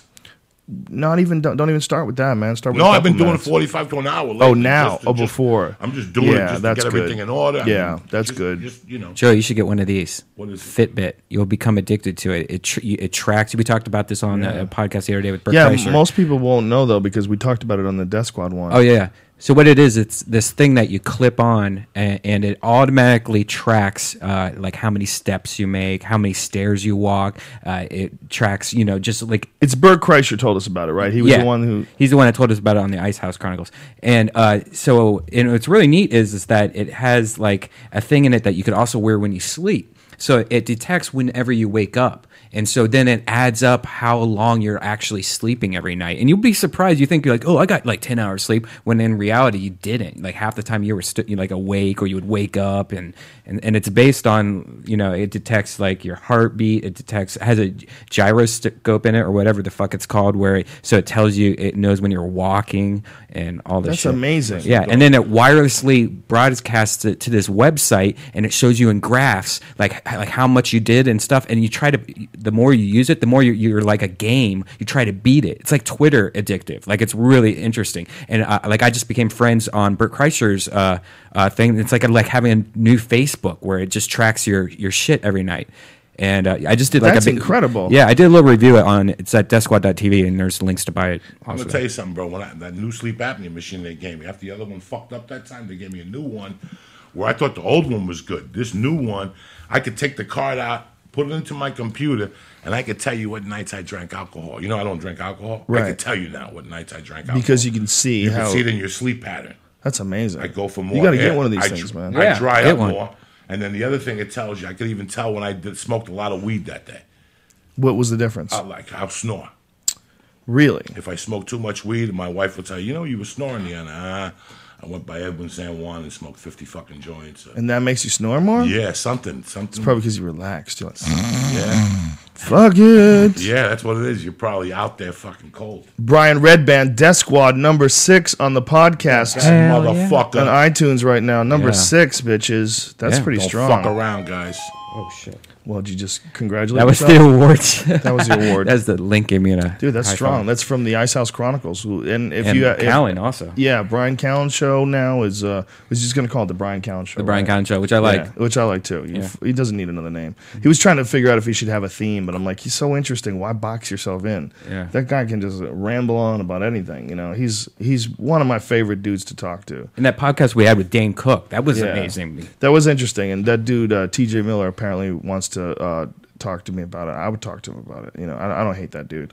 I don't know him. I don't. You know, I, I don't. I don't. I don't think it's a good idea to go on long rants about people working out material that haven't been on stage for a year. Though I just that's just that's just how I feel.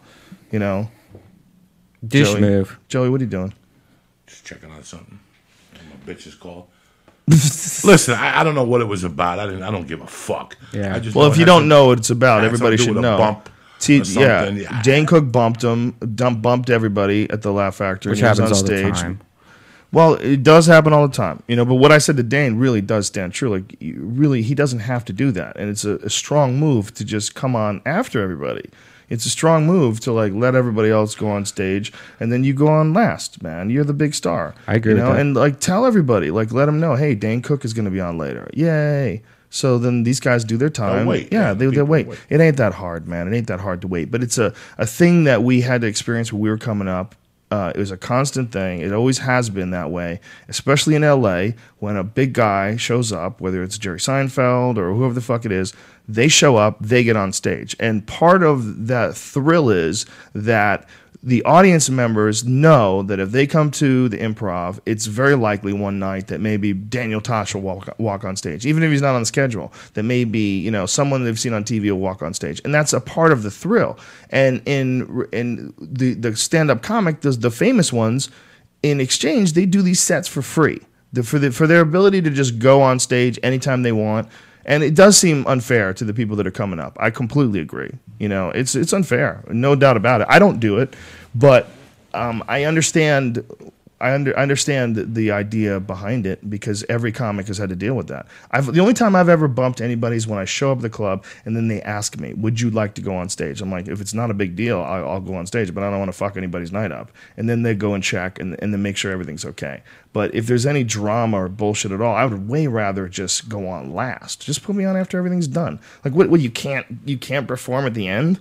Everybody is so terrified of uh, someone strong going on before them, which is so silly because that's what you want. You want everybody last. The reason why I started bringing you on the road with me, the reason why I'm bringing Ari on the road with me, or Duncan, is because they're fucking hilarious. I went to the improv twice in the last 10 days, and both times people came up to me that they had to leave and go do a set. Now, Yeah, they don't want to go on after you. No, I no choice. I don't give a fuck because I'm gonna get off stage. Yeah. and you're still gonna be in the bar drinking. Yeah. I'm gonna take that bottle. I'm gonna break it over your fucking head. So before you come lie to me that you have a showcase at the store or you gotta go, just be a man. There was a don't lot of show. that at Just don't show store. then. But don't come up to me and say you got to go up because your agent's here and your agent's at home eating fucking Yeah. cheese doodles. Don't don't say that. shit There was a me. lot of that at the store. A guy would claim that he had a showcase. There was guys who used to get sets. They couldn't get sets, but they could get sets when they had showcases. So they would lie and say they were having a showcase. And then nobody would show And up. no- so now you no have to verify it. The Yeah. guy's got to call and say I'm coming. And Yeah, that shit. was Mike Young's move. yeah, that was Mike Young. Loved that move. when Mitzi iced him out, that's what he did. He started having regular showcases. And they give you a nine fifteen spot, so it's Yeah, even better than yeah. fucking spot. Boom, what's Seven up? minutes, come in, say hello, get a drink, talk Well- to some bitches. You know, that's that's where you see the fake it till you make it mentality. You know, when you're in the the the the, the dirty stages of stand up development. You know, when everybody's scrounging for f- morsels. They're all trying to get on stage as much, especially like I don't know how the fuck anybody starts in L.A.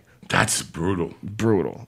I mean, Ari did it. Ari basically did his whole career here, but uh, you know, He he, He got love at the store. In. He He, got got, love in. Yeah, he and he got in early at the store too. He Yeah, got he got stage in. time. He got plenty of stage time. That's huge, man. Because he got in like just a couple years into his career. You know, we started hanging out with us. You know, like we started taking him on the road. He was, you know, just a few years into his career. You know, It's amazing how how last year I put it together. I didn't know till about eighteen to two years ago how much I missed the store. Not the fucking dickheads, but how much I missed that type of performing every night. Yeah. and that's why I made it a note now that I always try to go to crazy places at least every ten days. Twice or once a week, I got to go someplace where it's unpredictable. I don't want to be in a comedy store setting, Right. Because I want that comedy store. That what, what made me a comic was going up at eleven forty-five after you, Right. after fucking Tyree, after Mooney. By the matter of fact, I do miss Paul Mooney. I miss Mooney. I, you want me to tell you? I uh, uh, I miss the, the expression that everybody gets that nigga wake up call. I really do because it, it, it, it's hit, Oh, it's- homie. It hit home with me so oh, much. Oh, homie, you know. I remember when we went to Miami, they kept saying, "Cuba, come here." Those Cubans this week got that nigga wake up call with the little kid that they came in and Remember got. that when they had that kid? Remember they pulled him out of the closet Ariel. Nariel, whatever. Fidel came right in. That governor said, "Go take him." Jesus Christ! Remember, she said, "Go Yeah. down there and take him." They went right into the neighborhood. What the fuck was that all about? What was that all about? Eliel Gonzalez. Elian Gonzalez. What was what was that? And now he's like a patriarch in Cuba. He's getting Is his he? dick sucked like fucking Really? that Joker. Who's the retarded kid that had this TV show, Corky? Corky? He's like that with a bib on oh. in Cuba in a 1950 Cadillac with tar Is he the on it. raft kid? Yeah, that's the raft. kid. He's good looking now. They just had a thing. Is about that how him we got 10 here on a later. raft? Yeah, he got here on a raft. Yeah, raft. man. His mother died. Oh, Oh, boyfriend. There was a pubic hair on Oh. the coke. and he was fucking floating out there on a twig, and some fishermen picked them up. Can you fucking imagine that? What is going to happen when Fidel dies? Because there was a fake Fidel died uh, thing on Twitter the other day. People are wondering. What about the time I told Eddie Fidel died, and he was with Dana White, and I he thought it was a bad conversation, so he thought Liddell died. So he's a, did you ever hear about that? So I'm at a Cuban place, and he calls me. He goes, "What's up?" I go, "Nothing. I'm over here eating Cuban food." And you know, Eddie likes all that revolutionary uh, Right. Fidel, and I go, "Did you hear? There's a rumor going around, brother. Fidel Castro." I said, "Fidel died." Right. So he's like, "What? Let me go online." So he goes online. He goes, "Hold on, Dana White's right here. Let me ask him. Let me call you back." Oh no! He calls back. He's got Oh, Dana's online looking Oh, for Chuck Liddell dying. Oh, my I go, not Liddell, Fidel, you fuck, my not God. Liddell. Oh my god! Wouldn't you want to verify that? Hold on. Did you just say Liddell? Chuck Liddell? Would you want to verify that you before you fucking call believe Dana? White? I call Fidel, and Eddie. he thought I said Liddell. Was he on the rampage? Was he uh, was he tomahawking? Who's yeah, that? yeah, yeah. No, no, no. He wasn't Eddie? tomahawking. No, no. He was straight. It was like 8 o'clock. Once that Indian comes out, No, right? once the Indian. I remember when you first started saying that about him. Oh my god! Because people don't know what that is. It's it's something that's in your genes or in your DNA. Mm-hmm. Yeah. That when you drink, you go the other fucking direction. Yeah. When I drink, I whisper. I don't say shit. I gotta go home. Yeah. When there- some people drink. They Happy fucking drunk, go nutty. fucking drunk. fine. I mean, bro, you you grew up in Boston. You really seen motherfuckers that would have two beers and take their shirt off in ten degree weather and want to fight a black bar. Like we're going down there, dog, and you're like, you're not fucking. Are you fucking kidding me, guy? You cannot do that. But there's people that drink and don't say nothing. There's people that drink and giggle. There's just some people that Some I- people they're not supposed to. and I hope they recognize it. The most important thing is that they recognize it because they think it's fun until they see it. You know, it's fun to them. Like they just disappear. Like how fun would it be if you stopped being Joe Rogan and went into this phase for eight hours and then woke up with fucking scars on your neck and, and a fucking pubic hair on your face and a handcuff on? How It is amazing to me That though that people have such different reactions to certain drugs, you know, and that alcohol is really one of them. That's so it's I I like until I met Eddie, I didn't believe in blackouts. I didn't believe in You them. didn't When believe people them? tell me they blacked out, like that, how oh, how convenient. Well, chicks always tell you that after they suck your dick and lick your asshole the next morning. I blacked out. What happened? You know what happened? What- wait a you minute. licked my fucking ass like a savage. Hold on, what happened? I don't remember anything. Oh my God, we did that? Yes, we Rape. did. I came on your fucking neck, remember? What, what did you? Speaking of rape, man, I saw that movie, The Girl with the Dragon Tattoo. Oh, you did? Holy shit, that's a badass bitch. Woo! That girl who plays it, I've never seen her before. I don't know who she is, but that girl can fucking act. Hmm.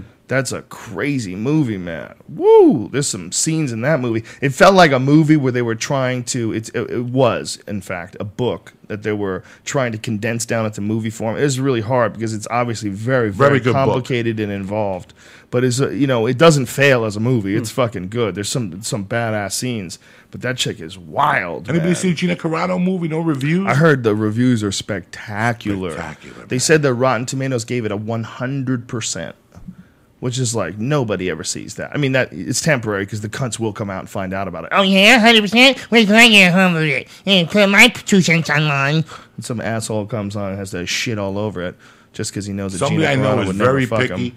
And went to the movies and said that the trailer for Gina Carano. They, they asked me. They go, Looks "You know-" wild. They go, it's fucking great. It looks great. When does it come out? This weekend. I, I know it did good. I wonder. I wonder how haywire. The one I seen I last heard night, it's I heard it's badass. it's badass. I heard like the good. guy the guy's like a real artist who created it. You know, he he really knows what the fuck he's doing, and he really created this around her.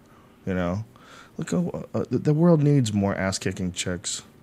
It's fun. Well, they're trying to make things uh, up. the one chick they're trying to make, and she's a bad motherfucker. The Australian chick with Kate Beckinsale. Oh, That's yeah. a badass bitch, dog. That bitch is bad. I've seen her up close and personal. Well, Carano's so legit though, But coming Carano's from the legit, world of, and you know what? She's like really like now that Cyborg tested positive. Oh, sh- it like it shows, you know, it, it, like it shines a light on all of Cyborg's past victories. And you gotta you gotta look at it and go, man, it's unfortunately it casts doubt, it casts doubt on her whole career, especially since they released a video that showed her first fight ever. And her first fight ever, she was not built like that at all, not even remotely. You know, she changed and she changed pretty radically. And it doesn't seem to be endogenous chemicals. If you have an initial video of her from a long time ago that shows a different body, a different body type, then that's not you know, you're not a man. How you how you doing that, man? So you got to look at that, man. Say this Gina Carano, man. If she didn't, you know, that would have been. Imagine Gina Carano versus Ronda Rousey, two of the hottest chicks to ever fight ever going at it. Do you know how nuts that fucking fight would be? Two stone cold gonna happen. tens, That's the next one. two tens that are killers, and they're throwing down. Gina Carano versus Ronda Rousey would get like that's like a fight that actually could make it into the UFC. Like that's a fight where Dana White would be like, you know what? All right, this fight. I would have this fight in the UFC as like a special attraction. I mean, I'm just guessing he would do that. He would probably have it like a big event for Strikeforce. But I mean, could you imagine the kind of press you can get when you get two chicks who are super hot who actually can fucking fight? Both of them She'll get the winner of Tate. fight. She'll get the winner of those two. Because they Gina stopped her- would? You know, it, it made sense to me today. And the movie did really well. If she would have fought in June or, or, or July Mm-hmm. and she wouldn't have done well, in the movie, they said, fuck it, stay away from everything. Just let the movie come out, pop it. All of a sudden, the fucking Brazilian comes up positive and she's back in the fucking game. The movie did great. She's back in the fucking game now. So she's going to probably get the winner of T- Tate. I don't know if she's going to want to fight, man. Nah, What let's is- see what why happens. Would she, let's see I don't what know. happens after this. Why would she want to fight if this movie I wouldn't. smash Let's see success what and then she just Yeah. goes off and you know, man, brain damage is for keeps. If you don't want to fight, you shouldn't be fighting. You know, fighting is something you should only do when you absolutely want to do just that. If she if she really has this call in the back of her head, she wants to get back in there and test herself. You know, she's a, she's a badass chick if she wants to do that. But I love her to death. I no, like no. I reason like to do it, if I she doesn't. She's got an amazing opportunity. She has an opportunity that very few humans ever get to, to be a legit female movie action star. I mean, she's uh, she's gonna say the right things. She's smart. She's not a mean person. She's a, a humble person. She's like she's like a happy, friendly person that people like root for. You know, even chicks like her. You know, and they also they like about her. She's not like real skinny. She's not all skinny and bones. She's like she's got meat on her. She's a, Oh, she's, a, meaty cheeseburger. chick. She's a piece of lasagna She's- away. it's She's got hot. Some fat little I like toes. that, yeah, man. She's cute. You can I like that, that. ass. She's nice. Yeah, I like that. I, like don't like I don't like skinny on a girl. It doesn't. I like a girl's not afraid to eat. You know, to me, don't don't get sloppy. Let's not get crazy. But you can get a little fat. A little fat's actually kind of sexy. Yeah. Good for that There's something monkey. dirty about it, right? Keeps the monkey fresh. You know what I'm saying? Does it? It lubes the, monkey, joints. Lubes the joints. give us some fucking isona- inositol and choline and shit. Everything's good. You know what I'm saying? Yeah, the world needs more badass superhero chicks. This dragon tattoo chick and this and this Gina Carano chick. I seen that other fucking crazy ass movie, Black Swan, with Mina Kulis, whatever her fucking name is. that bitch ate the fuck out of the professional's little girlfriend because she's the one in it. Yeah. She's the Black Swan. The, uh, and Don't I tell me. it I- a couple I'm- don't- weeks ago. And I was I a little too it. high to watch the beginning. It scared me out. But the ending, the, this movie is very fucking. I seen the last hour last night, and it really held me. Yeah? Like, there was shit on television I wanted to watch, and I'm like, wait a second, this looks. The one girl's all grown up. I can't believe that was her in the professional. That movie's a fucking great movie. That's a great Professional, movie. man. I- Yeah. It was on the other night. I watched Gary Oldman is fucking great. He would pop the pills and throw his neck Yeah. back and heroin and they Yeah. shooting motherfuckers and Gary Oldman was great in that movie. he was great. Danny Aiello's even in that movie. Oh, yeah. he's the he's the hitman. He's the guy that gives uh, the Italian guy the assignments and shit. yes, fucking Danny Aiello. I think he even stopped Ooh. doing comedy now. Danny Aiello. Yeah, he had a comedy club in Hoboken on Tuesday night, What? someplace, and he would put I Mike didn't know that. Marino up and a bunch of comics. Get the and they would fuck sing outta here. Italian songs. Yeah, Are you serious? I swear to God. what was that show that he had on CBS for a while? uh, Terra Nova, something. Uh, look it up. The last disaster of CBS, uh, Melangana, something like that. That he was a PA, pu- public investigator. Whatever. Did the you fuck see it- Bert Kreischer on 10 TV uh, Weather? How do you when spell he- his name? How do you spell his name? Danny What's Aiello. I no A I E L L O. Bert Kreischer was on CBS News uh, in Columbus, Ohio, and he got to do the weather, and it was so fucking hilarious. If you, Well, what did he do? he was just like acting out, like if it was cold, he'd be like, "Brrr," you know, and like just making a. He was just Bert Kreischer on the weather. It was, What if you can imagine, is it was that? awesome. Is that TV show Metal Gangosa? I just want to say him. Della, yeah, Della Ventura, Della Ventura. Was it Della Ventura? Yes, Is yes. that it? Look at the IMDb. I'm looking at it. It's- 1998. That was the last Temptation of Christ. What year was this? 98. Uh, which one? Yeah, Della Ventura. Della Ventura, when we first started hanging out in Miami, when they put his picture up at the improv and I robbed it. I clipped it under my shirt and shit. Yeah, I kept it. Uh, He was my favorite uh, goof for a while. I have all those on. V- I still have those on VHS. Sussman, when they were they had the King of Queens over at CBS, I got them to get me the tapes from the Della Ventura show because it was so delicious, oh, and I would have people come over and watch it with me. We would get high and watch it like it was a comedy. So fuck it, it was a great show. He would always win, no matter what happened. This is what I remember. He had a meeting with this guy about some information that could lead to the conclusion of my case. So he's in there playing pool and he can't miss, just fucking rocketing balls in. And the guy goes, worst acting of all time. The guy he's playing goes, Hey man, you're the best I ever seen. What's your secret? He goes, My secret, don't miss. And there was like fights. He would get in fights, and he's a rusty old man. I mean, he's old. He's old. He's old. I mean, we're not talking about a Sylvester Stallone old, where he's you know shooting fucking synthetic hormones into his body every day, and he's 64 years old, shredded. That's not what I'm talking about. I'm talking like he looks like an old man. But meanwhile, he's knocking dudes out with one punch. Pop! Like guys give him trouble. Hey, get out of here. Pop! He just everywhere he goes. Like no one's hitting him. He's never got a oh, struggle. ducks? Yeah, he's dominating Oh, yeah. everything. He's just the the coolest cop of all time. And it's so, it's so ridiculous that it becomes funny. It's But- it becomes really subtle. Speaking- nice. Speaking of Stallone and crazy Italians, I guess Frank Stallone's been coming back to the boxing gym, Justin's, and they can't take him no more. So the quickest way to get rid of Frank Stallone is to put rap on. Oh, really? He hates rap music. So they put rap on, like, you know, NWA, and they have bets on how long Stallone will last. And Really? So he's in there shadow boxing. He'll look at the speakers. He'll fucking, then he'll come up to him and say, listen, why don't we listen to some good music? Put on one of my albums. And they all look at him like, are you fucking serious? like, he'll give you his album. You know that. Frank Stallone gives out albums. He plays right here at fucking Malibu at the Malibu Inn once a month. He's got the black Really? shirt. You got to go as a goof one time. All the Italians show up. They kiss him. what do you think his relationship is like with his brother? What do you think it would be? it must be crazy. Get the fuck out of here. Lock the door behind you, you dumb fuck. I'm going to invest in a cheeseburger chain and you're going to be the head singer. Get the fuck out of here. That guy's got to come in every day with a different pitch. Sly, I don't mean to bother you, but listen, we got an idea for a new movie. I think they even made a movie together, the one with Dice that Dice sued everybody. Remember they all the Stallones? Ford Remember Fairlane. that? Ford Fairlane. no, a movie about golf. Yeah. movie about God. Remember when we were at the store? They were telling us a story that night, And It Dice was in it and never got Dice, so released? it never got released because it is fucking horrible. it is Frank Stallone directing and shit. It, and Stallone's got all his friends, and it's still oh. bad. Oh. They got pictures of birds and fucking people drinking oh. water. Meanwhile, Stallone's hitting a fucking golf ball and shit. Oh my god, that is funny. hilarious. Frank fucking Stallone. Oh my god, that is hilarious.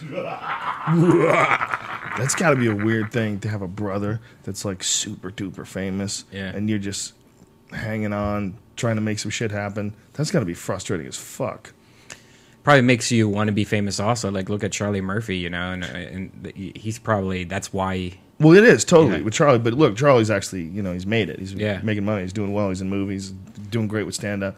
And then there's like, you know, the Baldwin brothers where everybody makes it, you know, Everybody- of. sort of, Kind of. sort of, kind of. Then they made it for a little while. All of them sh- were in the light for a while. Yeah, But now it's only Alec. He's the only one who's, he's the most talented though, right? yeah, oh, definitely. Uh, Yeah, that's what it is. Like talent just rises to the I also top. like there was another one I liked also, but I, Billy I- Baldwin? Billy, yeah, or William. No, I get William. confused. I think William. There's a difference. Billy's the handsome one. William's the one with the big face. I think. See, I don't remember. Well, he's handsome too. He's just handsome, like Yeah. like he drank a lot of sodium-filled products. Yeah, sodium. yeah. They're. Uh, I mean, there's a bunch of families where there's a bunch of different brothers that get in, and everybody does so-so, but one guy is like the best. Yeah. But the Baldwins. Michael Jackson. Yeah. Well, that's just the most ridiculous Yeah. one ever, right? Right. You know, can you imagine growing up with someone who's uh, your brother and you, you're both doing the same thing and you just can't fucking hit, and this guy's just. That's gotta that's gotta be nuts, man. Sibling rivalry is a motherfucker. Look at Madonna's brother. She threw that motherfucker out. What happened? Like she threw him the fire. That guy was just creepy. He was opening up shit with her name. I mean, it just gets old. Madonna's When your brothers brother? are stiff. He's got a brother that wrote the book, the tell-all book. Now he they just had something on AOL or Google the other day that he's homeless in Michigan. His sister won't help him because you get fucking creepy on these people, dog. You can't get creepy. These are your family. You can't write tell-all books and The same thing that makes a Madonna could also make a loser. right. Yeah, You don't you don't get a Madonna with conventional child rearing and uh, paying all the, the right amount of attention to your kids. No, you get a Madonna if you fucked up. You get a Madonna if you ignored that kid. You get a Madonna if somebody did something to her at an early age that made her determined. Or you get know? a Gaga, one of the two. You get a Gaga, same thing. You don't get those. Those chicks aren't. It's not easy to develop one of those. You got to give them some pain. You got to do some would, you, things. would you rather fuck Madonna or Gaga? right now, I'm a Gaga for sure. Really? Yeah, she's hot. Her body's hot as fuck, dude. Yeah, but Madonna's saying got you, that that fucking saying you Buddhist fuck pussy Madonna and is pretty badass. Not really. No. Madonna got old. I seen Madonna last Yeah. week. She got old. She's trying Not to force those biceps and tell people she's a Jew. And she, Although I did have a dream that I, I ran into Madonna and all of a sudden she was young again. It's amazing you just brought this up because I had this dream last night and I'm just mm-hmm. remembering it now. It was one of those really fucking nutty alpha brain dreams, which no one will deny. If you, you could say you don't think that alpha brain works, it doesn't seem to affect you and enhance your cognitive function. That's all well and good. I, you know, I don't know how your brain works, but you can't tell me that it's not super reliable for making crazy dreams. Because I don't, if I could take a pill that I knew for sure if I took this shit before bedtime, apparently it's not working for everybody though. A lot of people say they're not getting the lucid dreams. You know, a lot I of had people it say at the not beginning. vivid I had it at the beginning, but then I I stopped having them. Really? Yeah. Well, I get them intermittently, and I never know when they're coming. But I got one last night, and it was super vivid. And last night, it was me hanging out with Madonna, and I was being like real creepy with her. I was like, it was weird because she was like, like actually, it was like some sort of a weird thing. Like I was, I was much younger than I am now. Um, I remember because I, I, I remember had no family and no responsibility in my dream. Was it a trucker Don't stop? ask me how I know about kind this. of bar, like a shitty bar. Nope, it was in some weird fucking uh, a booth of a club, and I'm like really close to her skin, and I'm admiring her skin, and I'm telling her, "Wow, you look amazing!" Like I'm, I'm really like blown away. And it was like because I guess I had I, I couldn't figure out in this dream whether I had traveled through time, or you know whether I, I lived in a different place. Like when I you know was I actually 17 years old and was she actually 24? Right. And was I was I in 1984 or 1985 again, or was uh, this supposed to be she rejuvenated and she's now 20 years old again and now she looks hot as fuck because she looked even younger than she looked when she became famous it was a really weird dream because i couldn't figure out what was happening in it i couldn't figure out if you know was like why why do i feel like i'm a young man? Like it's, but i also have all this information in my head. It's very strange. Why Madonna too? i, I used to have a thing for madonna man when i was young. Ew, when she had you hairy get one of her armpits. i thought on the way madonna was hot. I thought she was hot as fuck because she was dirty. She was dirty man. Dirty Italian. Look, when you're a young, a young little 17 year old savage with your hormones on full blast, like I was, I was like so excited that a girl was dirty. You know, she's dirty. That bitch. Yeah, what, she, she's like the original Snooki. To- How dare you? You're a fucking. I used to go to this club called. making uh, yourself laugh. When I was in high school, I was a senior in high school. I used to go to this club called. I can't remember it now. And and when I was in there every Saturday, you know, there was a girl would come in. I don't know who the fuck the girl was, and they let us sing, but I never really paid attention because he was lip syncing. Oh. They just play a song, and she Right. That's That terrible. was Madonna. Really? She was lip Years later. syncing back then? Back then, well, it was a club. It was a disco, the, the rooftop or something. Right. And they a DJ, and all of a sudden they go, "We have a special somebody come in. She's gonna sing a song," and it was Madonna Wow. singing like "Lucky Star." We didn't Yeah. know. We didn't know at the time. It I was like "Burning remember Up for Your Love" or when something. they first started having videos on MTV. And you know, for folks today that live in this day and era, this is not going to be impressive. But back then, when Madonna first started having these music videos like "Burning Up," I'm Oh, burning up, tremendous. burning up for love. Tremendous. That's a that That's a she took jam. she took what Donna Summers was doing it and, And was like, you know what, the- you're just not being clear enough of what you want. I'll, a I'll tell you. freak. Let, Let me, me tell you what you. I'm looking for. I'm I'm looking to wear crosses and get fucked hard.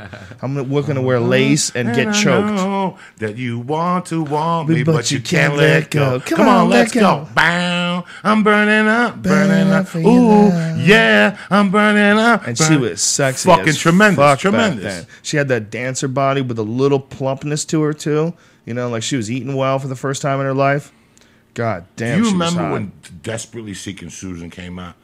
If she Yeah. walked the street, she'd Yeah. have a million fucking people. Yeah, people don't even That know what a like big star she was. Nobody she was like a female Michael Jackson at that Yeah, point. in and. Michael Jackson had been there with Thriller Yeah. in '84, and they had to close Manhattan. Yeah, people I don't think are really even they- aware of how big Madonna, Madonna was, was at one point in time. You know, uh, She was True Blue, gigantic, True yeah, Blue. yeah. Uh, the second one is like a Virgin, which is good. that's a great And one, True too. Blue isn't that fucking good, but it's got a couple. It's got a. Uh, you abandoned me, love Yeah. don't an old jam, bro. Do you know what I put on Twitter that I thought of you? The best fucking jam of all time. The best. Fuck Lynyrd Skynyrd. Fuck Led Zeppelin. Fuck Pink Floyd. Because there ain't nothing better than Groove is in the Heart, dog. Oh, the other morning, I fucking heard it on the radio.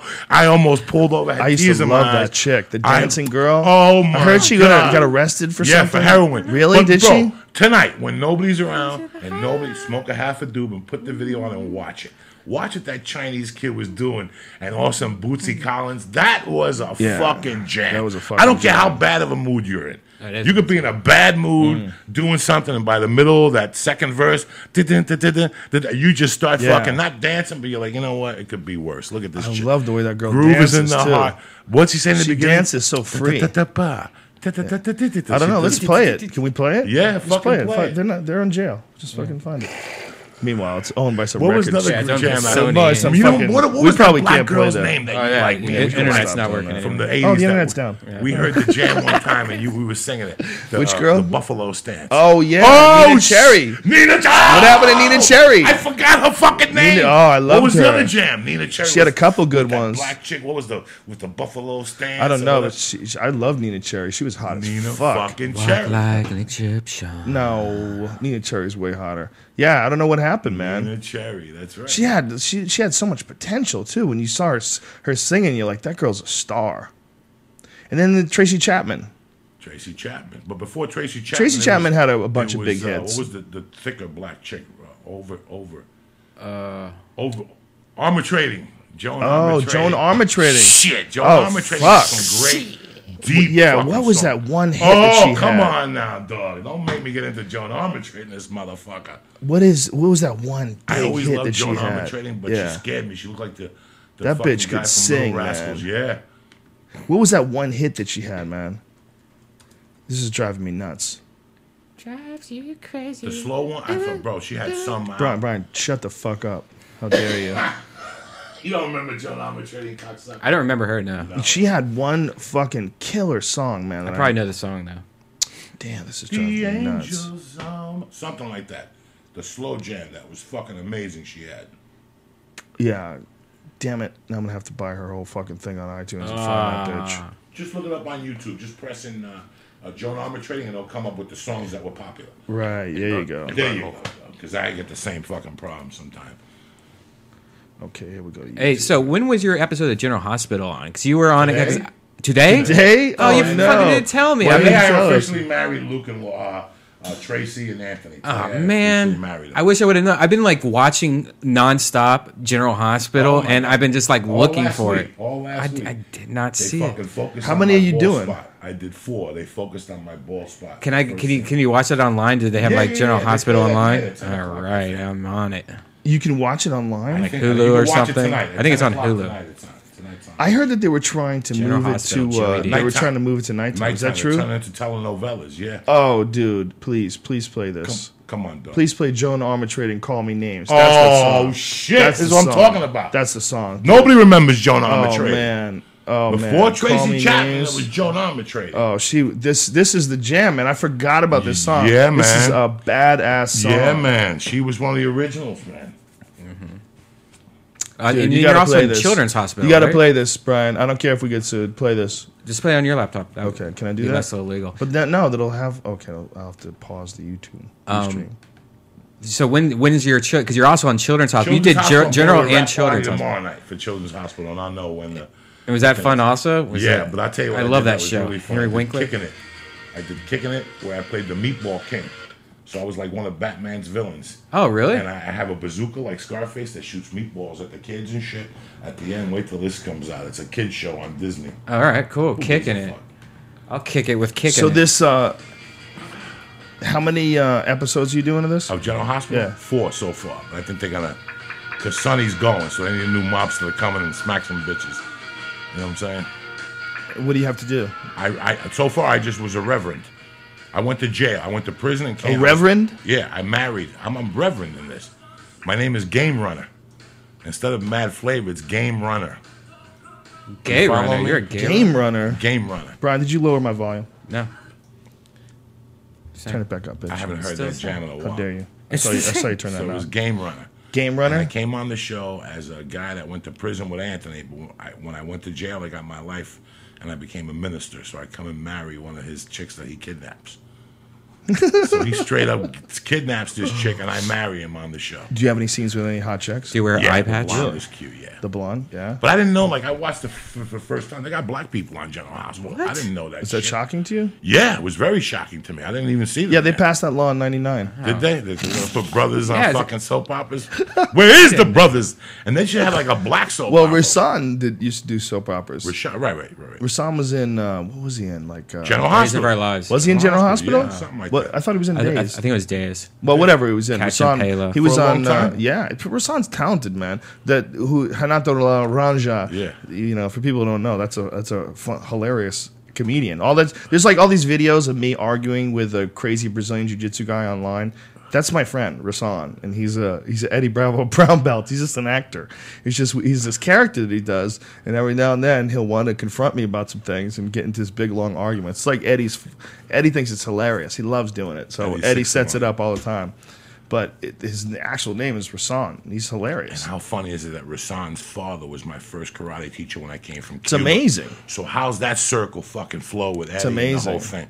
Rasan's, and it was like a black. Rasan's such a great guy. Listen, bro, and to, to, to, we have to get Rasan to tell you the story about his father's karate school. Yeah? his father's karate school was like on 100th Street in Amsterdam. It was it was black. It was painted black. The walls were black. The gis were black.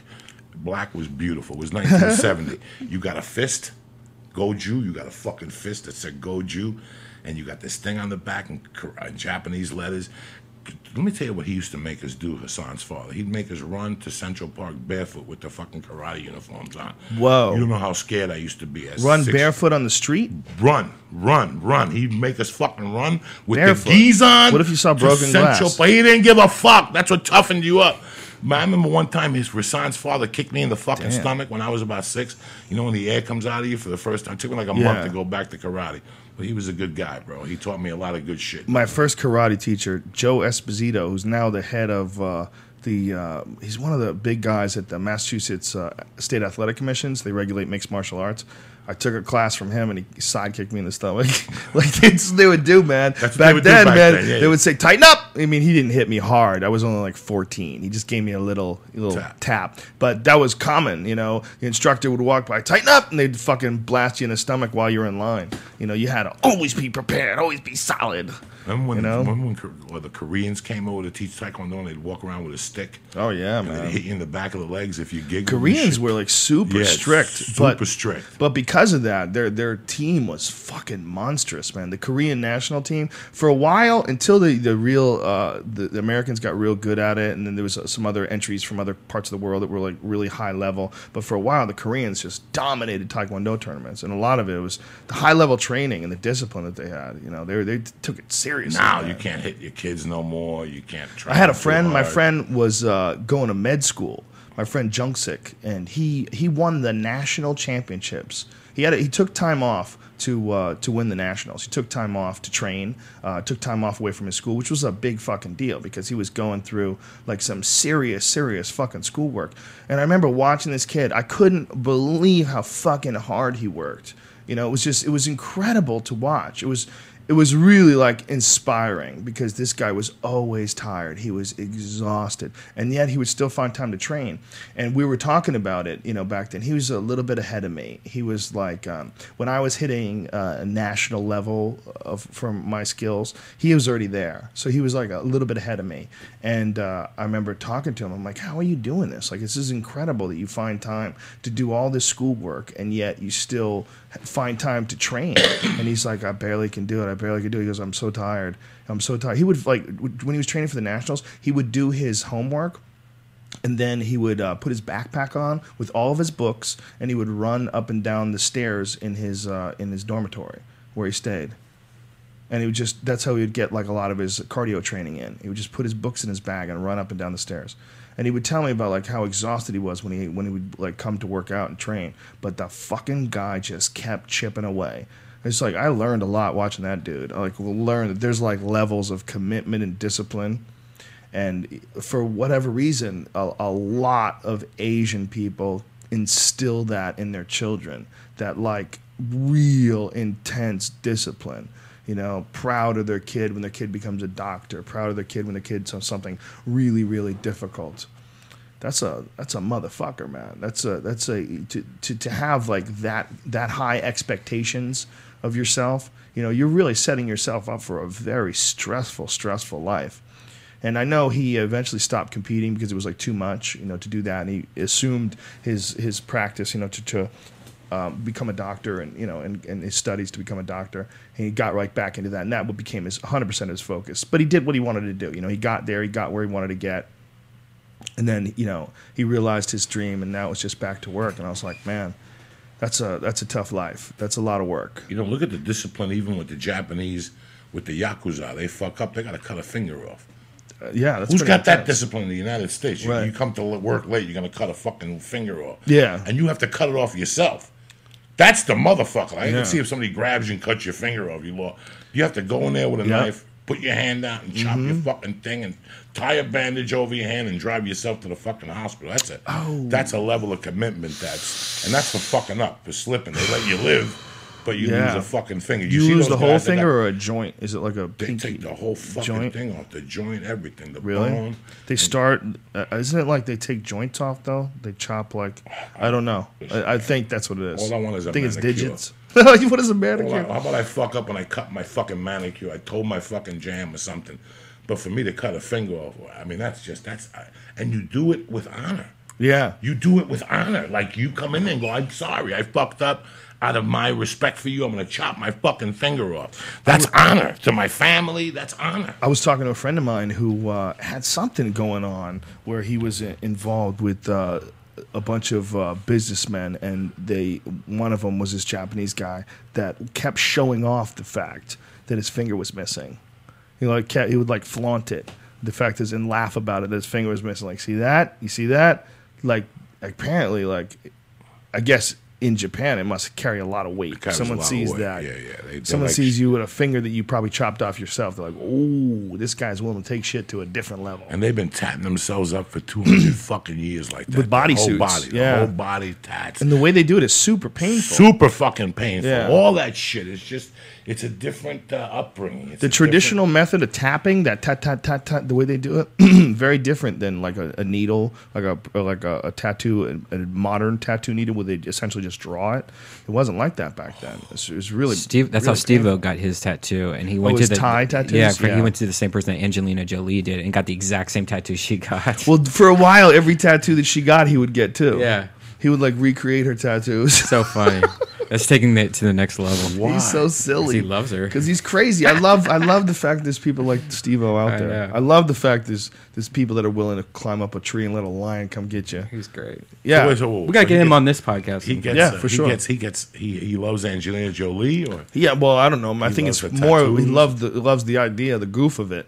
You know that he's going to get every tattoo that she gets. So he went to I think he has Billy to- Bob on his arm. Does he have Billy Bob on his arm? no, but that would be funny. I don't know if he does. Well, maybe he took it off when she took hers off because she took hers off. He actually took off his shirt when we had him on one of the old podcasts at my apartment. He took off his like shirt and showed us all his tattoos. Oh, yeah. Uh, he's got a shitload of them. The ones on his back are pretty amazing, and then he has a picture of himself on his back. He does. yeah, like like it looks like it's airbrushed, like perfect. Hmm. That's a It's so questionable pimp. choice, though. That's really a questionable choice. I could see getting Angelina's, ch- ch- you know, tattoos on your body, but doing a tattoo of your own face. It's so on your funny. what about the people that got a, a tattoo of George Lopez on their arm? Oh yeah, That's a fucking tattoo you gotta live with forever. What do you do now that he got fucking fired off TNT or whatever he was on? What do you do? Well, he's still going to tour and, and probably kill him. He's never going to be at a long for, for income if he decides to tour, you know? Don't you think? I mean, that guy was selling out the Hollywood Bowl. He was selling out giant places. I just took a flight last week with Paul Rodriguez is on the flight. Oh, yeah? You got to get up on that microphone. He sat right next to me. We up talked about it. the store and Mitzi. Oh, yeah? and yeah, he was pretty interesting to talk to. Paul Rodriguez was there in the early days, right? Yeah, 30 Wasn't he there in the years. Chico and the Man days Yeah, when when fucking homeboy killed years himself? He's doing comedy. What was that guy's name that killed himself? Freddie Prinze. Freddie Prinze. Yeah. And the guy who took his place was Danny Mora, who's also a comedy store regular. That's the guy Took who- his place. He took his Chico's place for a season, and they ah. figured out that you weren't going to replace fucking Freddie Prinze. Prince at that time. You know. Yeah. Who was the comic that jumped off the building uh, of the comedy store right next door? I don't know who that guy was. You guys was. remember that, right? Yeah. Well, I heard the story, but I don't know who the guy was. Mad. There, some guy jumped off the to- uh, building right next to the uh, comedy store at the, the Hyatt Hotel or whatever it's Yeah, called. that was during the, the, the riots or the, uh, the, Whatever, the Mitzi, whatever gave the him fuck it was. now there's an advertisement for Mad Men on there where it's just a shadow of somebody falling uh, down that building, and it's so creepy to look at because Wow. that's it because the shadow's exactly where that guy uh, killed himself. I wonder if they knew that. No, I don't think they do. You don't think they know? No, I don't. I mean, isn't it kind of like And a lot- Hollywood legend, though? Yeah, and a lot of people at the comedy store, like I, I, I said something to them, and they're like, "Oh my god, you're right! Holy shit! I didn't even think of that." Yeah, Like, that was I don't the- think anyone was thinking. That was the about boycott, right? They boycotted all the clubs. yeah. You know, back in the day, comedy clubs in LA didn't pay anything. Now they pay a little bit. They pay a tiny bit. But back then they didn't pay a goddamn thing. And so guys were packing the place and killing them, and all the clubs were making money, and the tr- clubs would treat you like shit. It's the only the only place where the clubs get away with that. They have that sort of slave owner mentality, like some of them do. Some of them do still to this day. They think that like there's you're doing some sort of an honor by performing there. So they Comedy stores really tightened their ship lately, though. They got a whole new staff and there. No one's the same anymore. That it's it's completely like a normal club now. I think. Which one? The comedy, comedy store store? is? They, in Really? the last year, they've just pretty much overhauled the whole entire thing. So now it's like a regular mean, it's got club. food. Yeah, it's got food. The people are getting What? paid. What? People are getting spots. The only thing that you you don't see is you don't see a lot of new comics going through there a lot. It's still kind of like the same, like you know, like a Saturday Night Live season. How is you know? it? How could it possibly be improving with those people at the helm? Yeah. Well, I mean, the I think Tommy's the only person that that that you would know there now, There's your problem. and that bartender people in Huck? the back. All the Huck's yeah. still there. Oh yeah, all those guys are still there. That guy's cool as fuck. That was a great. Uh, you know, you talk about it. We talk about it. It was a that was a cool time. You know, that was a fun place to hang out. That's what everybody misses about it. And you know what? It's uh, it was never was what the Ice House is. The Ice House is way better. It's a way better vibe. The fact that we got that podcast room right next to it, the fact that everybody's hanging around there. and, You know, you know, who's the GM though now, or I think he's the GM. Yeah, he's the GM. Is Adam though from uh, Arizona. So it's like the dean, the new dean is the guy that we're friends with that used to be at the t- uh, the improv in uh, Oh, that's hilarious. in- the manager. of Well, good for him, man. Yeah, good for a him. good guy. The comedy store served its purpose when it did. Yeah. It was like that bar you went to for a year when you lived in that place where you ate there. It served its purpose. You know, it was there for me, and, and when I moved on, I don't even think about it no more. When I drive by there, it's, like weird. a foreign fucking place to me. Yeah. I don't even try to drive down there. I was down there today, and I drove by, and it's like I don't even look no more. It's strange Like, when I do was drive weird by. that you drive by and Yeah. you felt bad if you didn't stop in. Like I keep on finding new were coming home from places. an Yeah. or something. Yeah. You're like, let me stop in there and say But we used to do the improv on Melrose for New Year's, and then we would drive back to the store Right and the hang store. out. Yeah. I keep on finding new rooms and nooks. Like I just found a new nook the other day, and I guess it's Pauly's office where you go up that third s- set of stairs. Yeah. I'm like, what the fuck is this place all about? And that's Yeah. like, oh, this is where you fuck a girl if you want to, or you could smoke weed. And like, I'm like, oh, this is awesome. That's hilarious. it's that place has got so many tunnels and secrets and hiding spots. Does Pauly still cool. keep an office there? I think he might, but he's never there. Pauly's, I never see Pauly there. What does he I see do him once in a while. What does he do now? Uh, he's on the road a lot. I think he does, and he's doing movies. Like he just released that movie recently, and and I don't know what he's doing. I saw him the other day. He he had a camera crew there where he's like doing some kind of thing, like filming something. I don't know, Wow. but he's barely ever there. There's people like that where you just go, where is that guy now? I watched Don Barris again this weekend and t- both nights, and that's the best shit about the comedy store when it's he's he. I think I got there at like t- one, and we didn't leave the comedy store. Don didn't finish until like four a.m. He got off stage. I mean, that's awesome. You know, no comedy club stays till four a.m. Yeah, that club is cra- pretty nutty. I mean, we had some crazy things happen in that place. Yeah. Especially that original room, man. That original room is just that's that's a heavenly body, you know. Yeah. That's a place that's a that's there's more there's more energy in that room, there's more history in that room, you know. Mm-hmm. Than in mostly really any club in the country. Yeah. Keeps you in check, that room. Yeah. Always keeps you in check. You could be at a weekend place all weekend killing. Monday, you pull up to the comedy store, you think you're bad to the bone, and you get not a fucking laugh. There's always drama Checks you. and crazy always shit checked you. happening. there, Yeah, too. well there's no one's ever like quiet in the audience. It's Yeah. always fucking chaos. There was a girl Friday night, and she was definitely a hooker. That uh, she was just sitting there using the patio. A lot of hookers st- uh, sit at the patio because they can like oh, like there's a patio in the front that's outside where people walk back and f- up and down Sunset. So a lot of the hookers just hang out at the patio, and they look like normal girls at first, but then you realize what they're doing. They're just using the patio. How hot are they? Uh, with this girl, this was the most funniest thing ever. Like we walk up and everyone's staring at this girl at the bar, and I'm like, "What? What's going on here?" And I'm like, "Holy shit!" For the back of her, she had only a thong on, like a string bikini thong or whatever, and then just a see-through uh, like mini skirt. Like you could see completely her butthole. You could see every. It was crazy. Like it, it could not be legal. And I'm like, "Oh my god!" And she, her body was man, it was all right. So I was like, "Holy shit, that's awesome! What's going on in there?" And he goes, "Dude, just just relax. Wait till you see her face." And I'm like, "Oh fuck!" So I go there, and, and it was like facial hair, acne.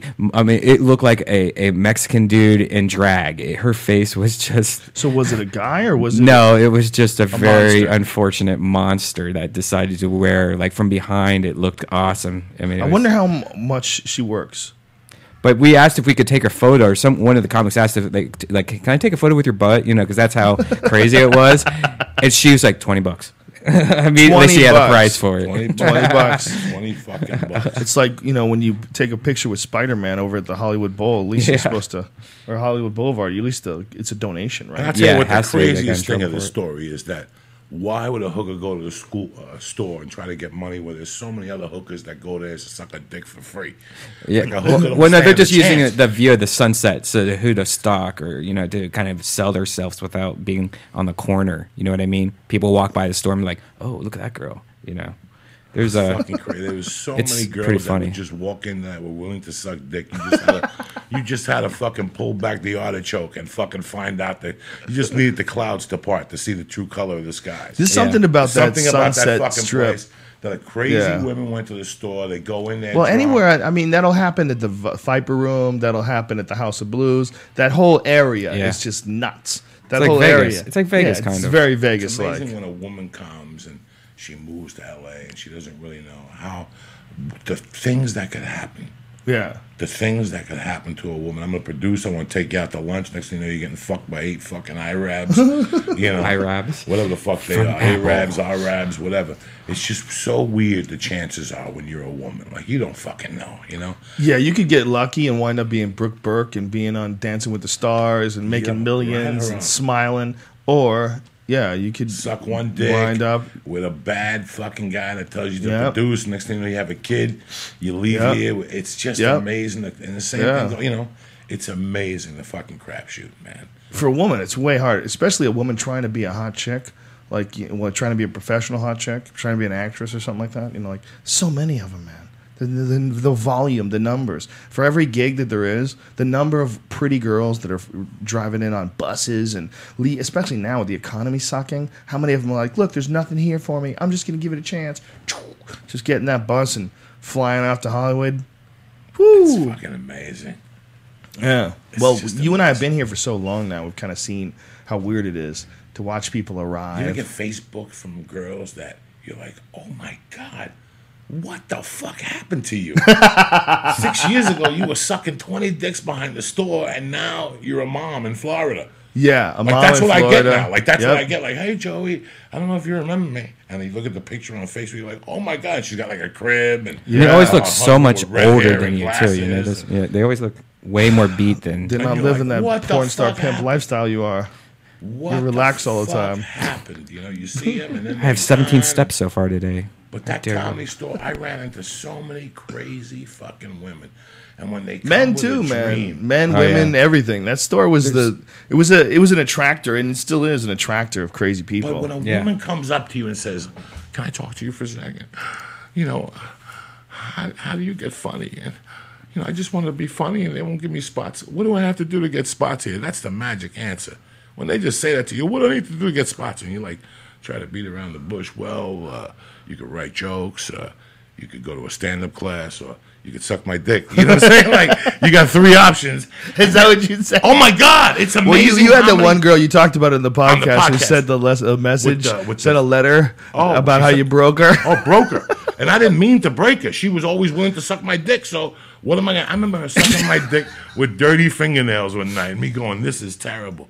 Like this in that little bathroom, the cubicle on the 2nd floor.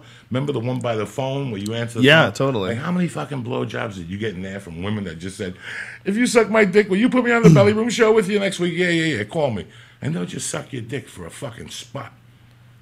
like in the belly room, like if fucking, you know, Steven Soderbergh is gonna fucking show up to the fucking comedy Well, if they only knew night. about Mike Young's just Yeah, you to have a know- showcase Hey, move. playa.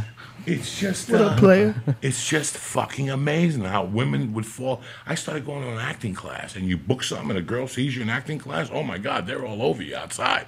Like, what do we need to do? What do we need? We need- You need to start sucking my dick or show me your pussy or something. You know how many fucking victims I had that were confused from acting class.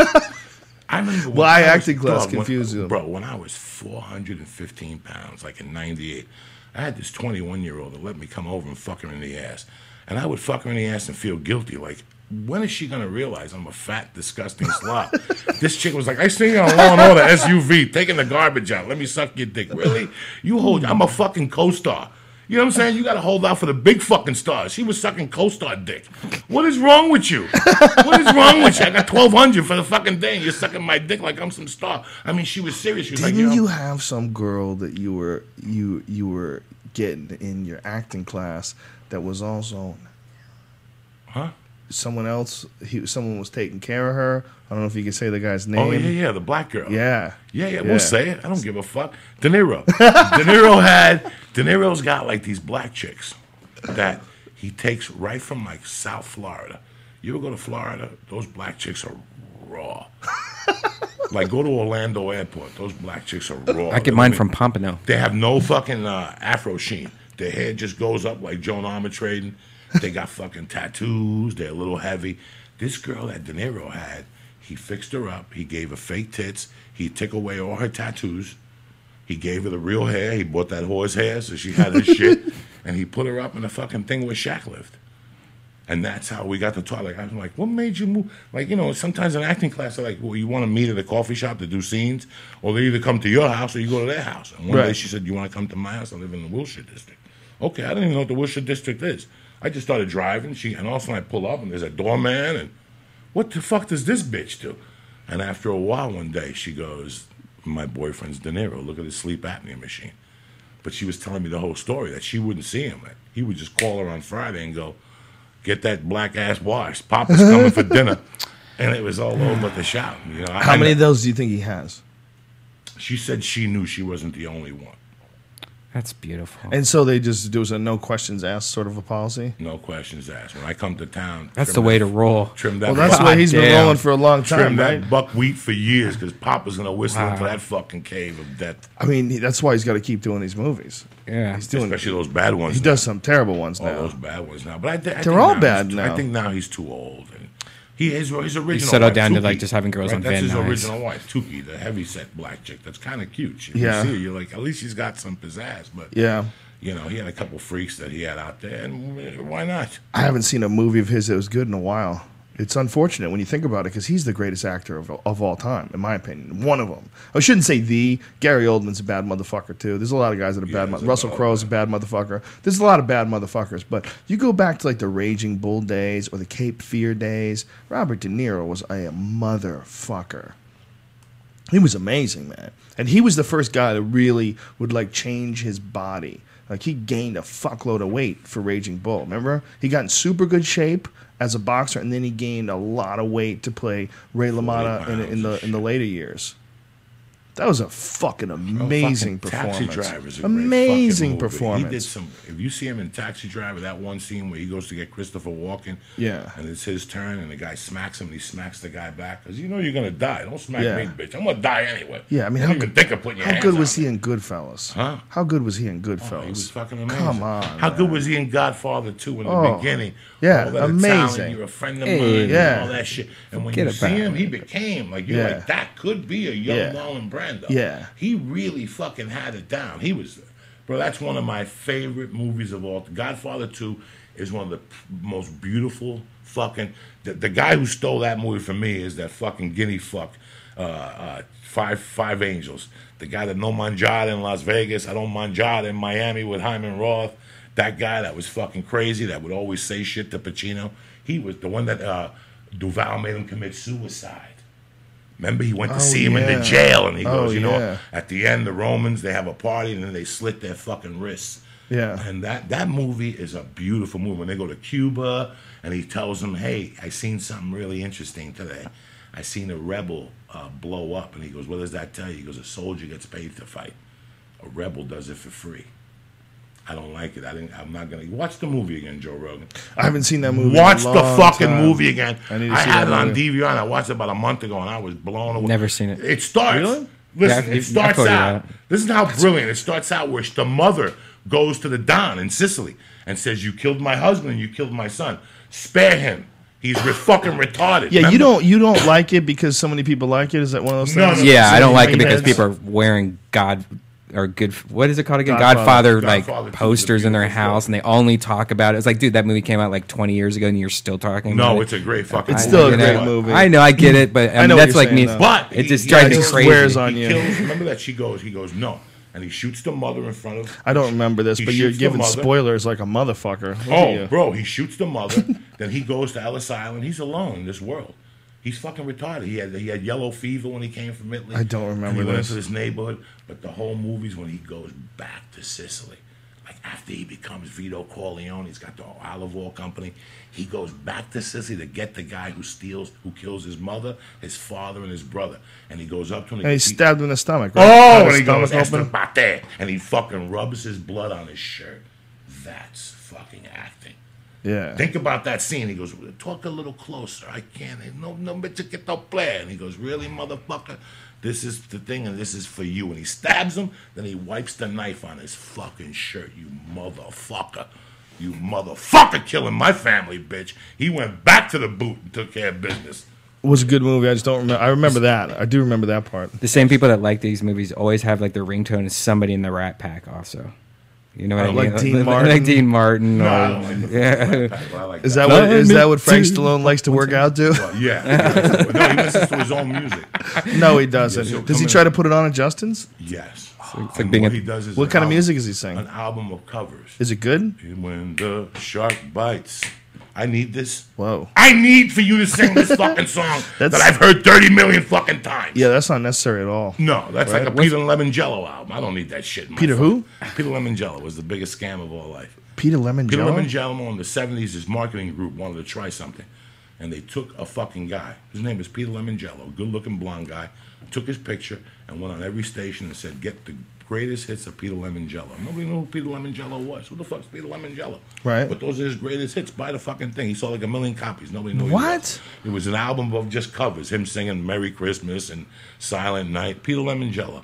He was one album made in the 70s. If you went on TV, think of the mass marketing, how much it's changed. Think of the media marketing, how much it's changed. In the 70s, a guy would go on TV, the greatest hits. They didn't have that much. time. Right, right. So you went bananas. Well, how about when they tried to sell that dude who was playing the flute? The pan flute, master of the pan flute. Yeah, remember did. that? What was his name? Zamfir. Zamfir, People master of the pan flute. Shit. Like, yeah, hits, get the fucking greatest it's amazing that that has any effect on you at all. You're sitting at home, slackjaw, and there's a dude playing the flute, and you're like, "The fucking pan flute, I gotta get that. I gotta get that album. That sounds so fucking. You know, Britney Spears sells 10 million albums. Somebody's uh. buying those. It ain't you and me, but somebody's fucking buying those. Yeah, but at least that's like pop music. You kind of get there's a lot of dumb teenagers out there. It sort of connects with the, the the type of people that want frivolous dance music. But I don't get the pan flute. There's a bunch of dudes like would do like different master of the right. Yeah, like it, they sell them like in meditation places. Also, I've noticed. Do they? Yeah, like, Zamfir. Yeah. I bet a lot of dudes are pissed that he got that master of the pan flute contract. Yeah. Because you know, I mean, lo- how many dudes are playing the pan flute? Going one day that's gonna pan out. The only guy it panned out for was Zamfir. Zamfir. That's it. Now, what's the flute when you pull the thing? Uh, That one, or it's trombone. just a little flute? Kazoo. Oh, no, is it slide different? whistle. Slide- What's the slide whistle. that what What's it the is? fucking thing that It's you the thing pull that out? Russell Brand probably plays in his home. land. Russell Brand. Why would you say he plays a slide It whistle? sound, looks like he would. I'm sorry, I'm just bitter with him. You don't like Russell Brand? No. Is it a Broke Katy, Katy Perry Perry's thing? heart, bro. Is that what it is? You're Yeah. upset about that? Yeah, Really? I'm upset. Why? Do- Are you are you a fan of Katy Perry? I love Katy Perry. Do, if you had a chance, would you be with her? Of course I would. Do you love her? I want to marry her. So you upset at Russell? I, Obviously, it didn't work out. yeah. Yeah, but don't get keep it fucking together. married. Russell Brand. He's also like a- chin supposedly- fucker. He's English. His dick smells like shit, probably. Yeah. You know, he's got fucked up teeth, and he's trying to fuck her in the neck. That girl's a 26 year old girl from fucking up north, bro. Yeah, she's She a good girl. You cock. had you have a good girl and you treated her bad, man. Yeah. Is how that do, what it how do you have that How do you delicious know he- Katy How do you, Perry? how do you not Maybe know she that didn't she's she's she didn't fuck she's a fucking singer, man? Yeah, she's, she's a a singer. famous singer. Like how do you know she's not female comic. crazy? Yeah, it might be just like a female comic. She just wants to talk about her oh, songs all day and her fucking awesome. publicists, and maybe she's nuts. You don't know. She comes in and puts that She- song on in the morning. don't don't shit. play that role, Brian. How dare you? He uses the word telly still. telly? Yeah, come on. I like when they say proper. It's a proper, I love a Russell proper Brand, but restaurant. he's an animal. He's a proper fucking fucked. animal. Telling people he's 30 years old. He's 50. he's fucking 50. He's been sucking in fucking 50 fucking years. You know what he did to that Is poor he girl? 50? Look at him. Look at him. You're gonna tell me he's 34? Really? On what fucking planet is Well, he that did a guy lot of drugs. He did a lot of drugs. He's a freak. You can't. th- Nothing bothers Katie, me come more- here, Katie. Nothing bothers I me when liked these him in celebrities Arthur. get together. You like what? You like you watch that piece of shit? Wasn't Why don't you bad? watch the original You one? liked him Fuck that. I've seen the original one. The original one's great. There was no reason to original one is The remake that fucking one. good. original one's great. call it Life No, there's no reason to make it, but they did a pretty good job. It was a good movie. Not Is he bad. the same exact character that he's in in every single Yeah, movie? pretty much. But that's okay. So is uh, fucking Jason Bateman, or not? What was his name? What the fuck's his name? The the the guy from the the the, uh, the balding guy from England, Justin. Oh, What wait, the wait, fuck's we his gotta, name? We gotta talk about something. God damn, the the mechanic. The Don't fuck's his name? get- Jason. be- listen. Jason. Jason Stewart, Statham. whatever his fucking Jason Statham. Sorry, All sorry. right, so the other night, Sorry. about a month ago, the mechanic is on. There's nothing Get else on. the. And I said to myself, you know what? How can I put down a movie I haven't seen? A, and let me just take the Charles Bronson notion off. It might be a good movie. Right. Are you fucking kidding me? Did you get mad at it? 15 minutes in because that's the beauty of the mechanic. If you watch the original mechanic, it's the beginning. It's the longest dragged out scene of all time. It's one of the best hits you'll ever see on film. When he breaks into the guy's house and puts the sleeping pe- tip uh, Mm-hmm. T pills in the thing, and, and what he does is he puts the gas on, he shoots it so it looks like a fire. Right. He did it very, and that's what I told people that the mechanic wasn't about a guy blowing up things. It was about a 51 year old hitman that has to use his traits, and he did everything. He didn't want it to seem like he was shooting you. He wasn't a fucking hack. Mm-hmm. Right. You know, if he would look at your medical records, if you had a weak heart, he'd shoot at your legs, so you would have to run. That's Mm-hmm. how he killed Jan Michael Vincent's father in that movie. I watched that thing with Jason Strand, bro. No, no. 15 No. minutes, it went right off. It no, was, it was a little no. too stylized and like the fight scenes and shit No, like no. that. And the kid like that slow played Jan motion Michael Vincent was body trying slams. Too much. Jan Michael Vincent was a cool motherfucker walking into the room. Microphone. Charles Bronson was a cool motherfucker walking into the See, room. I think that guy that played Jan Michael Vincent's role is a good fucking actor. he's a great actor, but he overdid the role. really. Yes, the role wasn't for a kid that was crazy. It was for a kid that was spoiled. Two different venues. Well, maybe they played it crazy in this movie. No, when you're spoiled, you when you're a spoiled kid and your parents have a lot of money and you're spoiled like that, that's what he was. You know, what he was a badass in Thirty Days of Night. He put that guy, that same guy that played the Jan Michael oh, sure, I bet he is great in other movies. Fuck, but he's that's good not in the that fucking movie, mechanic, man. He's though. a good actor. I don't man. want them remaking Charles Bronson movies no more. You Yeah, can't cover I know. No matter what you do, it's like you don't have to remake the movie, man. Can't How about cover just the make fucking another movie about a Yeah, hitman? Why can't a you? hitman. Why? Don't- yeah, why don't can't you make another movie about a hitman and just call it That something guy's else? rolling in his fucking grave. He worked hard to be a scumbag, and all of a sudden this guy comes with his pretty face and his shaved head, and all of a sudden he's fucking shooting people by mouth. Fuck you. Fuck you. Fuck you. I don't want to see you. that nonsense. What's up, Joe Rogan? What's up, Joe Chicago Diaz? this week. Chicago. Italian beef sandwiches. It's gonna be off the fucking chain, Yeah, the only tickets that are left, folks, are nosebleeds. Are you serious? Yeah, that's it. That's all that's left. People the, the way back. I guess is a it's a giant place. With it's it's like three thousand two hundred people or something People like that. driving It's from huge. Detroit. People driving from Canada. We're gonna have some fucking fun. We're selling. Um, we made posters too. Mike Maxwell. They're badass. Mate, he's a he's a serious He's artist. fucking the real deal, Mike He's the real deal. Maxwell.com. Yep. He's coming with us. MikeMaxwellArt.com is a bad motherfucker. And Mac, Mike Maxwell Art on Twitter. That's his Twitter Okay, handle. he's a and he's uh, he's coming with us, and he's going to sign uh, some posters too. If you want to get your shit signed, and we'll all sign it. We'll all sign it. We'll Can I get one? Yeah, fuck yeah, dog. My brother wants one. He's crazy. We're gonna have some fun. It's a killer. Po- uh, the the card is sick, man. There's a lot of good fights. The, the Bisping Chael Sonnen fight that we already talked about. Rashad Evans is gonna th- take on Phil Davis. That's a good fucking That's fight. good I fight like right that there. fight a lot. That's a really interesting fucking fight. And Demian Maia is gonna take on Chris Weidman. That's a good fight. Right Weidman took that fight on short notice, but short that kid's a stud wrestler who knows how to put people to sleep. You know, he put Tom Lawlor to sleep with a fucking with a Yes. Darce choke. Right- right he's a it. He killer. Yeah, he's, a, he's a killer. killer. And you know what? Matt Serra is a, a serious jujitsu coach. You know, a lot of people don't remember that Matt Serra was at one point in time when he was competing in just straight grappling was right up there at the top of the fucking heap. He won a decision over Jean Jacques Machado. You know, I mean, he submitted a lot of fucking really good dudes. Serra was a killer in just straight jujitsu back when he was you know, uh, only competing in jiu-jitsu before he. When you get into mixed martial arts, you of course you have to you have to dedicate so much of your time to striking, so much of your time to conditioning, so much of your time to doing all these different things that you know your jiu-jitsu game it doesn't get to express itself the way he's you know he's getting involved in a lot of stand-up fights and you know it's sometimes dudes like they you know one guy just will take you down and hold on to you. It's it's you don't get to see it as if like it was a straight jujitsu match where one guy's only trying to submit you and you're trying to submit him. Then you get to really see a guy's jujitsu. And Matt Serra has some fucking top line jujitsu. His jujitsu is really tight, man. And you know, to have a guy like him teaching a guy like Weidman, you know, a guy who's already fought MMA many, many times, won the title, you know what I mean, fought some of the best guys. To have him teaching Weidman, you get a stud wrestler, a guy who has beaten, I believe he fought Phil Davis in, in or rather wrestled Phil Davis and beat him in a, a straight wrestling competition, which is fucking crazy. Crazy. Davis is an amazing wrestler. So Weidman, uh, a killer wrestler, and then on top of that, he's learning submissions, and on top of that, he's just tough as fuck Tough as fuck. Yeah. and he's all crazy with Jesus.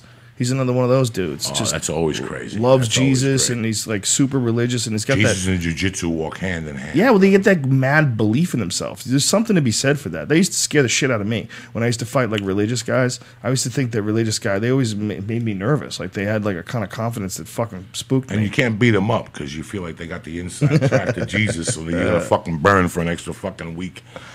I wish you could come to Brazil, Joey. They start burning. You gotta get a passport. They start fucking. Uh, You gotta get a passport. Shit like that. Fucking Tebow had the whole country confused with the Christianity and all. that. How's that working? Did the Denver are they still in it? They ran into Pontius Pilate. Who's Pontius Pilate? The motherfucker from New England, Tom Brady, dumped his bitch when she was six months pregnant. Who does that? And not just dumped a bitch, dumped a fucking hot bitch. And then jumped on the thing with Brit. He put the thorns on Tim Tebow's fucking head last week. Then this week, Ray Lewis went up there thinking he was going to the Super Bowl, stab somebody else, but he had to fucking stop him up there too. They didn't cover the spread, but they, they undercame. That him. poor That's all kicker. You see that kicker last in the Patriot game? Is that what it was? No, Where- it was the Giant game. What Giant happened? games. This this Got clobbered? this kicker wasn't didn't know he was supposed to go up or something. I don't know what the full story is. So at the last second, he had to like run and kick the ball. You know, like he was like on the sidelines. They couldn't find him or anything, and he missed. And I think that was like the the kick that made them lose the Super Bowl or something like that. Oh my God! You got one job to do and you can't. Yeah. You know, I was looking at that Tom. He looked like bro. suicidal, and like fans were like, we didn't say anything bad to him because he looked like he was suicidal. It's like what some of the quotes were saying. Oh, That fucking Tom Brady. Poor a guy. Super athlete, bro. is he Looking at him last week, yeah, he's a white Jon Jones. really? He's six five. I didn't know that. I was looking at him last week, and his gift is his hearing. He lets them come around him and swat at him, and all of a sudden, this fucking thing just—you don't even see it. Like if I was him, I'd go into MMA because I just hammer punch motherfuckers. right. That's all I would do. The Tom Brady hammer punch right from here. Bet you want to take me down? Go ahead. I dare you. I dare you to go for my fucking thing. I will hit you with a hammer punch that will crush your fucking skull. Joe, they're putting their hands out. He's so tall. He stands in the pocket. He don't run. He don't move. And he just watches. And all of a sudden, when that dude's about, boom, that fucking thing comes out, man. And that motherfucker, I mean, he made me a believer a couple years ago. But I was looking at him this week. He's six foot five, bro. He ain't no fucking joke, that dude. When you see the guys around him, he's fucking tall. He's a big motherfucking strong. I was watching him. That's a, he's got some kind of blood. He's eating that Brazilian chick. That's got to give you something. Does that help? What's that? Eating a Brazilian chick? That made him a little crazy because she's fucking got to be crazy. If I was Giselle Bumbaze, whatever her name is, I did that taxi movie with her. She was on the side. I looked at that bitch's ass. That bitch was a 10, dog. There was no cellulite in her future. you understand me? Like her thighs have no cellulite in her future. Cellulite. She's never going to have that big Brazil. Nothing. She is mint, mint, mint, mint. Her monkey tastes They like pina rubbed her colada. when she was in the pussy. They rubbed her with fucking cocoa butter or whatever the fuck they do. That bitch is banging. I did taxi with that bitch. She was in a plane with us, and when the plane landed, they they rushed her off oh, into a Oh, fuck you. security cart and took her away. Fuck yeah, you gotta guard that pussy. I was like, They put that pussy in a box year round. They gotta have a lock and a key and Flashlights. Press it. I'll concur. You concur. Open it. Psst. You gotta let the air out of the monkey. Then take the cage out and defrost it. That pussy's the real deal, dog. "What's next for you, Joey? What's going on? What do you got going on? You want to promote?" I'm with you. Got the next Chicago. two weeks, I got the fucking Yeah, surgery. we're doing um oh two Chicago, two Las gigs. Vegas, Well, yeah, House of Vegas, February third, House of Blues, half sold out already. Get in on it. HOB.com. Yeah, you uh you can find it. Just And Google, my CD Google selling it. like a motherfucker. Yeah, Thanks what to is the CD? on What- Twitter. It's either you or the priest. Five dollars on payloadz. Fucking killing them. How do we find it? How do people Just find go to it? payloadz.com. Payloadz, Payloadz with a Z. Dot com. L O A D Z. That's it. You have to pay with Payloadz.com. loads. Yeah. What are you going to do with all the loads? Payloadz.com. And I tell you what, it was one of those. You know when I've never fucking been good at taping anything. Right. And I've come to terms with that. So what I did was I just bought one of those things and took them with me to a month of gigs. Yeah. Didn't say nothing. Just plugged them into the boards. Really? and I got a set that was so fucking good. And I got and in, the middle of one of my sets because I was telling a true story. I go, it's either you or the priest. And Felicia, I told Felicia, and we went to a church while they were doing the church service on Sunday on Lankershim. And we went up to the fucking priest thing. Look at the album cover. It says uh-huh. priest. I went to the confessional. And she took a picture while they were, you hear, and the priest is up there, you know, give everybody thanks and praise. It was a Catholic fucking. So I said, you know what, man? People always ask me for shit. I'll sell it for five dollar downloads, you know, and that's it. I don't have to. Can you get it them on the road. iTunes? I didn't put it on iTunes yet. I'm trying to get it on iTunes. You got to get. How do we get it on? Duncan iTunes? uh, can teach you that. He Okay. does it. Uh, You can the get it on iTunes. it's Yeah, gonna we got to get that on iTunes iTunes. We got to make it easy. I have one on get. iTunes now, the one live from the three of clubs. That's a men's of men's. It's good, but this one's really fun. I, I mean, listen, I don't like watching myself. The other day, I watched myself in the beginning of General Hospital, and they focused on my ball spot. I fucking turned it off. I haven't watched it. That's all I seen. By the way, it is Fucking- is on Hulu.com. You can uh, watch General the, Hospital? General Hospital Oh, it's right fucking. now. so- When you see me walk in, I can't wait. you're gonna die. You're gonna die. I even died. I was like, oh, except for the ball spot. Joey D is a bad motherfucker. You know what I'm saying? The ball spot was killing a brother. Are you gonna do more? How many you gonna do? Wind up doing? I hope that they write me back in once this guy Sonny leaves because I really had a good time. I gotta tell you, I had a good. Really? It's me. It's me. It's easy. There's no drama, and you know where you stand. There's no like PAs telling you five minutes. Come up. You can't. No, there's nothing. I'm always amazed that someone hasn't figured out to put you in a sitcom. I just don't It's it understand. drives me Soon. crazy. Soon, soon. Or a Doesn't make cartoon, even. You should be the voice of a Soon, cartoon, soon. Adventure It's just a Time. hard sell, but once they're getting it, the word's getting out there. Dog. We're doing great things. I'm going to do great things this year. You We're gonna have it's to have Mike amazing, Maxwell uh, make us a cartoon. We're gonna go. Uh, we're gonna do a Death Squad tour too. We're working on that right now for the spring. We're working on. It'll be everybody that's on the podcast. You know, one of those things. It'll be like we're we're, we're trying to do one with Ari, Duncan, Joey, me, well, a bunch of us, Kreischer. Get as many of us together as we can and and hit some theaters. and theaters. just hit some. That'd be awesome. Yeah. And you know what, And we should make I it took- one of those long ones. I've been getting a lot of fucking emails this week, and I want you to use your head, people. Everybody keeps saying that you guys and Joe gonna hang out after the show. Yeah, but there's only one problem. It's gonna be four degrees. So unless your joint is fucking made out of an igloo or something, or fucking a non-freeze papers, we'll meet you outside. But it's gonna be three degrees. We really Yeah. have nowhere to go. So I hope that we do post an after party somewhere. Yeah, somewhere. Yeah, we're gonna party. we're gonna have an after because party. We're we gonna want see these people. I want to do the whole that thing with Pete the Cop.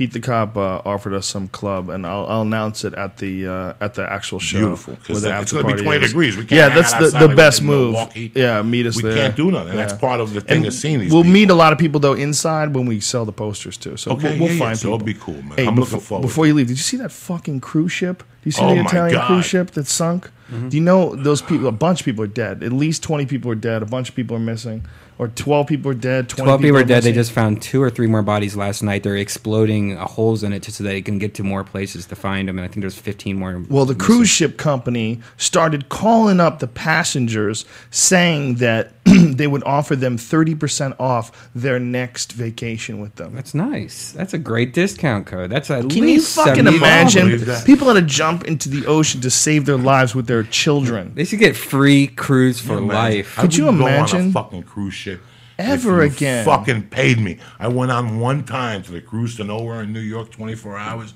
And I knew that shit wasn't for fucking me. It's a dog. trap. I don't like it at all. Oh, they got great food. They got nothing. They got fucking all you can eat, and you got to you, got- you got to go out to the out to the galley to smoke dope. No, no, no, no. Just leave me on dry fucking land. all I think I Anthony. Cumia likes going on cruises, doesn't he? I don't know. I think he likes just going and getting hammered and going on cruises. I hate I it. don't. I can't get it. But the fucking captain, man, the captain is totally to blame. Apparently, he just drove it into the rocks. This crazy asshole, and he jumped off four four hours before the last passenger got off. This asshole was off. Took. He just took off. He he crashed the fucking boat. Could you imagine?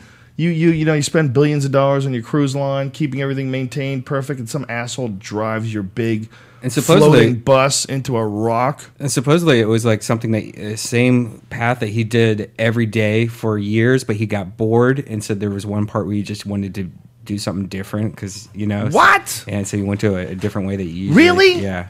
Because you can Oh track my it, you can track the cruise on this website to see where boats go every single day. Could you imagine the audacity of a company to call you just a few days after you know people lost loved ones, people there's people missing still. To, for a company to have the audacity to call you up and say, "Hey, we're going to offer you thirty percent off your next cruise, just because we want you." And you know what? The price of that cruise that you just almost died in, we're gonna fucking throw that out the window. How about that? We're gonna erase that. We're gonna get like they're so delusional. They think they're so detached. They think those people are ever gonna get on a fucking cruise again. that fuck that, man. That's you you you got a little piece of metal that's floating over an alien world. And at any point in time, something can happen, and a hole could get punctured into that thing, and then it sinks to the bottom of that alien world where you can't live. And then what are you in? Then you're in a little floatable raft, You know what- bobbing around in shark soup. And all this time, this has happened when Brendan Walsh and Doug Benson have been on this cruise ship with Ween and like all these bands and stuff. This happened at the same time while they're online, and you could know Doug's probably What are they stoned as wait a minute, hell. wait a minute, wait a minute. Doug Benson and Brendan Walsh are on a cruise ship? Yeah, with Weezer, like uh, and Ween and a bunch of people. It's like a it's a Weezer cruise. That, Really? Yeah, where where they're just all in this huge boat together. That actually sounds kind of badass. Yeah. See that that that made a cruise sound all right. If you can get a bunch of cool bands, But you know, imagine Doug's just being on that boat with Doug because you know you're probably smoking shitloads of weed and you you hear about that happening. You're probably like, oh my god, we're on a boat Oh in my the middle God. of the. You know, it's- where are they? Where are they traveling? I don't know. I don't know. If you Google Weezer cruise, Are they, uh, are they back on- yet? Uh, I think they came back yesterday. Yeah. Wow. All right, let's bring this ship back around the harbor, so to speak. Poor choice of words. No pun intended, quite honestly. Wonka wonka. Just slipped up. Powerful Joe Diaz. Love you, as always. I love you, Always. man. See you in Chicago. It's gonna be fucking off the chain. I'm training all week. I'm ready. A pleasure hanging with you, my brother, Oh, as it's always. gonna be fucking great. We're gonna eat some Italian sausage sandwiches. You want to go to dinner with us tonight? Come to no, dinner with no, us. I gotta go down to Hollywood tonight. You got sets tonight? Yeah. You're a fucking savage. All right, you dirty freaks. Like I said, Chicago almost sold out. Uh, there's a link on my Twitter page. You can find it somewhere on joerogan.net as well. Um, Ticketmaster site. It's almost done. There's just the, the, the nosebleeds left. We're going to have a good fucking time, though. Good show. Duncan Trussell, Joe Diaz, and me. We're so excited to be there. I can't fucking wait. And then the next night is the UFC on Fox. I'm fucking fired up for this. And we'll be there waving at you motherfuckers. You know what I'm saying? Thank you to the Fleshlight for sponsoring our podcast. If you go to joerogan.net, click on the link for the Fleshlight, enter in the code name Rogan, you will get 15% off. Number one sex toy for men. Uh, and thank you also to onnit.com, O N N I T. Dot com, the makers of Alpha Brain, Shroom Tech Sport, Shroom Tech Immune, and New Mood. All of them are nootropics. All of them are essentially vitamins for your mind. Please Google nootropics. Please, please, please educate yourself on the subject before you go and buy anything. If you think about buying it, but it's too expensive, I urge you to go buy the recipe in bulk and put it together yourself. Make it steal- yourself. steal our own ingredients. I welcome it. I want you people to feel happy much more than I want to make money. So if you buy any of this stuff and you don't like it, you get 100% of your money back. It's as clean as I can make it. There's no other way to be more honest about it. That's all we have for you, folks. So go to onnit.com. Enter in the code name Rogan. Get yourself 10% off. Bitches! This Wednesday, we'll be joined by the one and only, the lovely Mr. Duncan Trussell. Are you And- serious? that will, will kick off the, Death Chicago Squad weekend, bitches. Chicago. Hey, can I give a shout out We're to my coming. sponsors real quick? Fuck yeah. No Ho CC for all your weed choices, Divine Wellness for the best edibles in fucking North Hollywood, and uh, TaintedVisionArt.com. I love you, motherfucker. Next week after after Chicago, what do you say about you and um uh, Duncan. and Felicia? No, you and Felicia come into the podcast Let's together. do it Pump next up your week. podcast. Let's do it Come next into week. Pasadena. We'll do it in Pasadena. Let's do it at Pasadena. Before Vegas. Yes, before, Before Vegas. Vegas, before yeah. Vegas, which will be Wednesday February night. 3rd. Tickets are on sale now at a House of Blues in Vegas. Unfortunately, there's going to be standing room. Uh, there's going to be people that have to stand in the back of it. That's all we could get.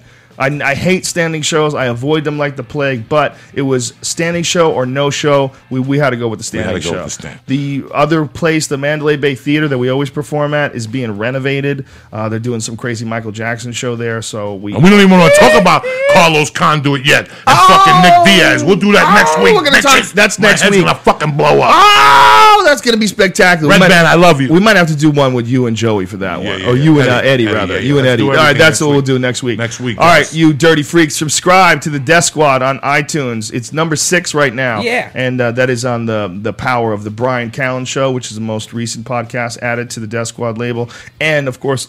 Ice House Chronicles, which is the second most recent and my favorite podcast of the week we do that one um, at the Ice House. We have all the comics come in and sit down. This past week we had uh, Bert Kreischer, Dane Cook, uh, uh, Ari Shaffir was on. It's a fucking, it's a hang. It's a real look into the green room, completely uncensored. It's the real deal. It's really comics hanging out before the show, and then we jump up at the Ice House, which is one of the oldest and most respected clubs in the country. It happens to be in Pasadena, California. That's where we do our thing. Okay. DeathSquad.tv. So, DeathSquad.tv. We'll see you guys on Wednesday. Thanks for tuning in. Thanks for everything. Thanks for all the positive tweets and all the love and all the Love you energy. motherfuckers. We love you from the bottom of my heart. This is a movement. We're all a part of this shit together. This is the reason why this works is because of you guys. It's all together. We you respect you. We appreciate it. I love yeah. it. We tweet uh, everything that we find that's cool. We're all connected together in this motherfucker. Let's keep it together, bitches. Stay black.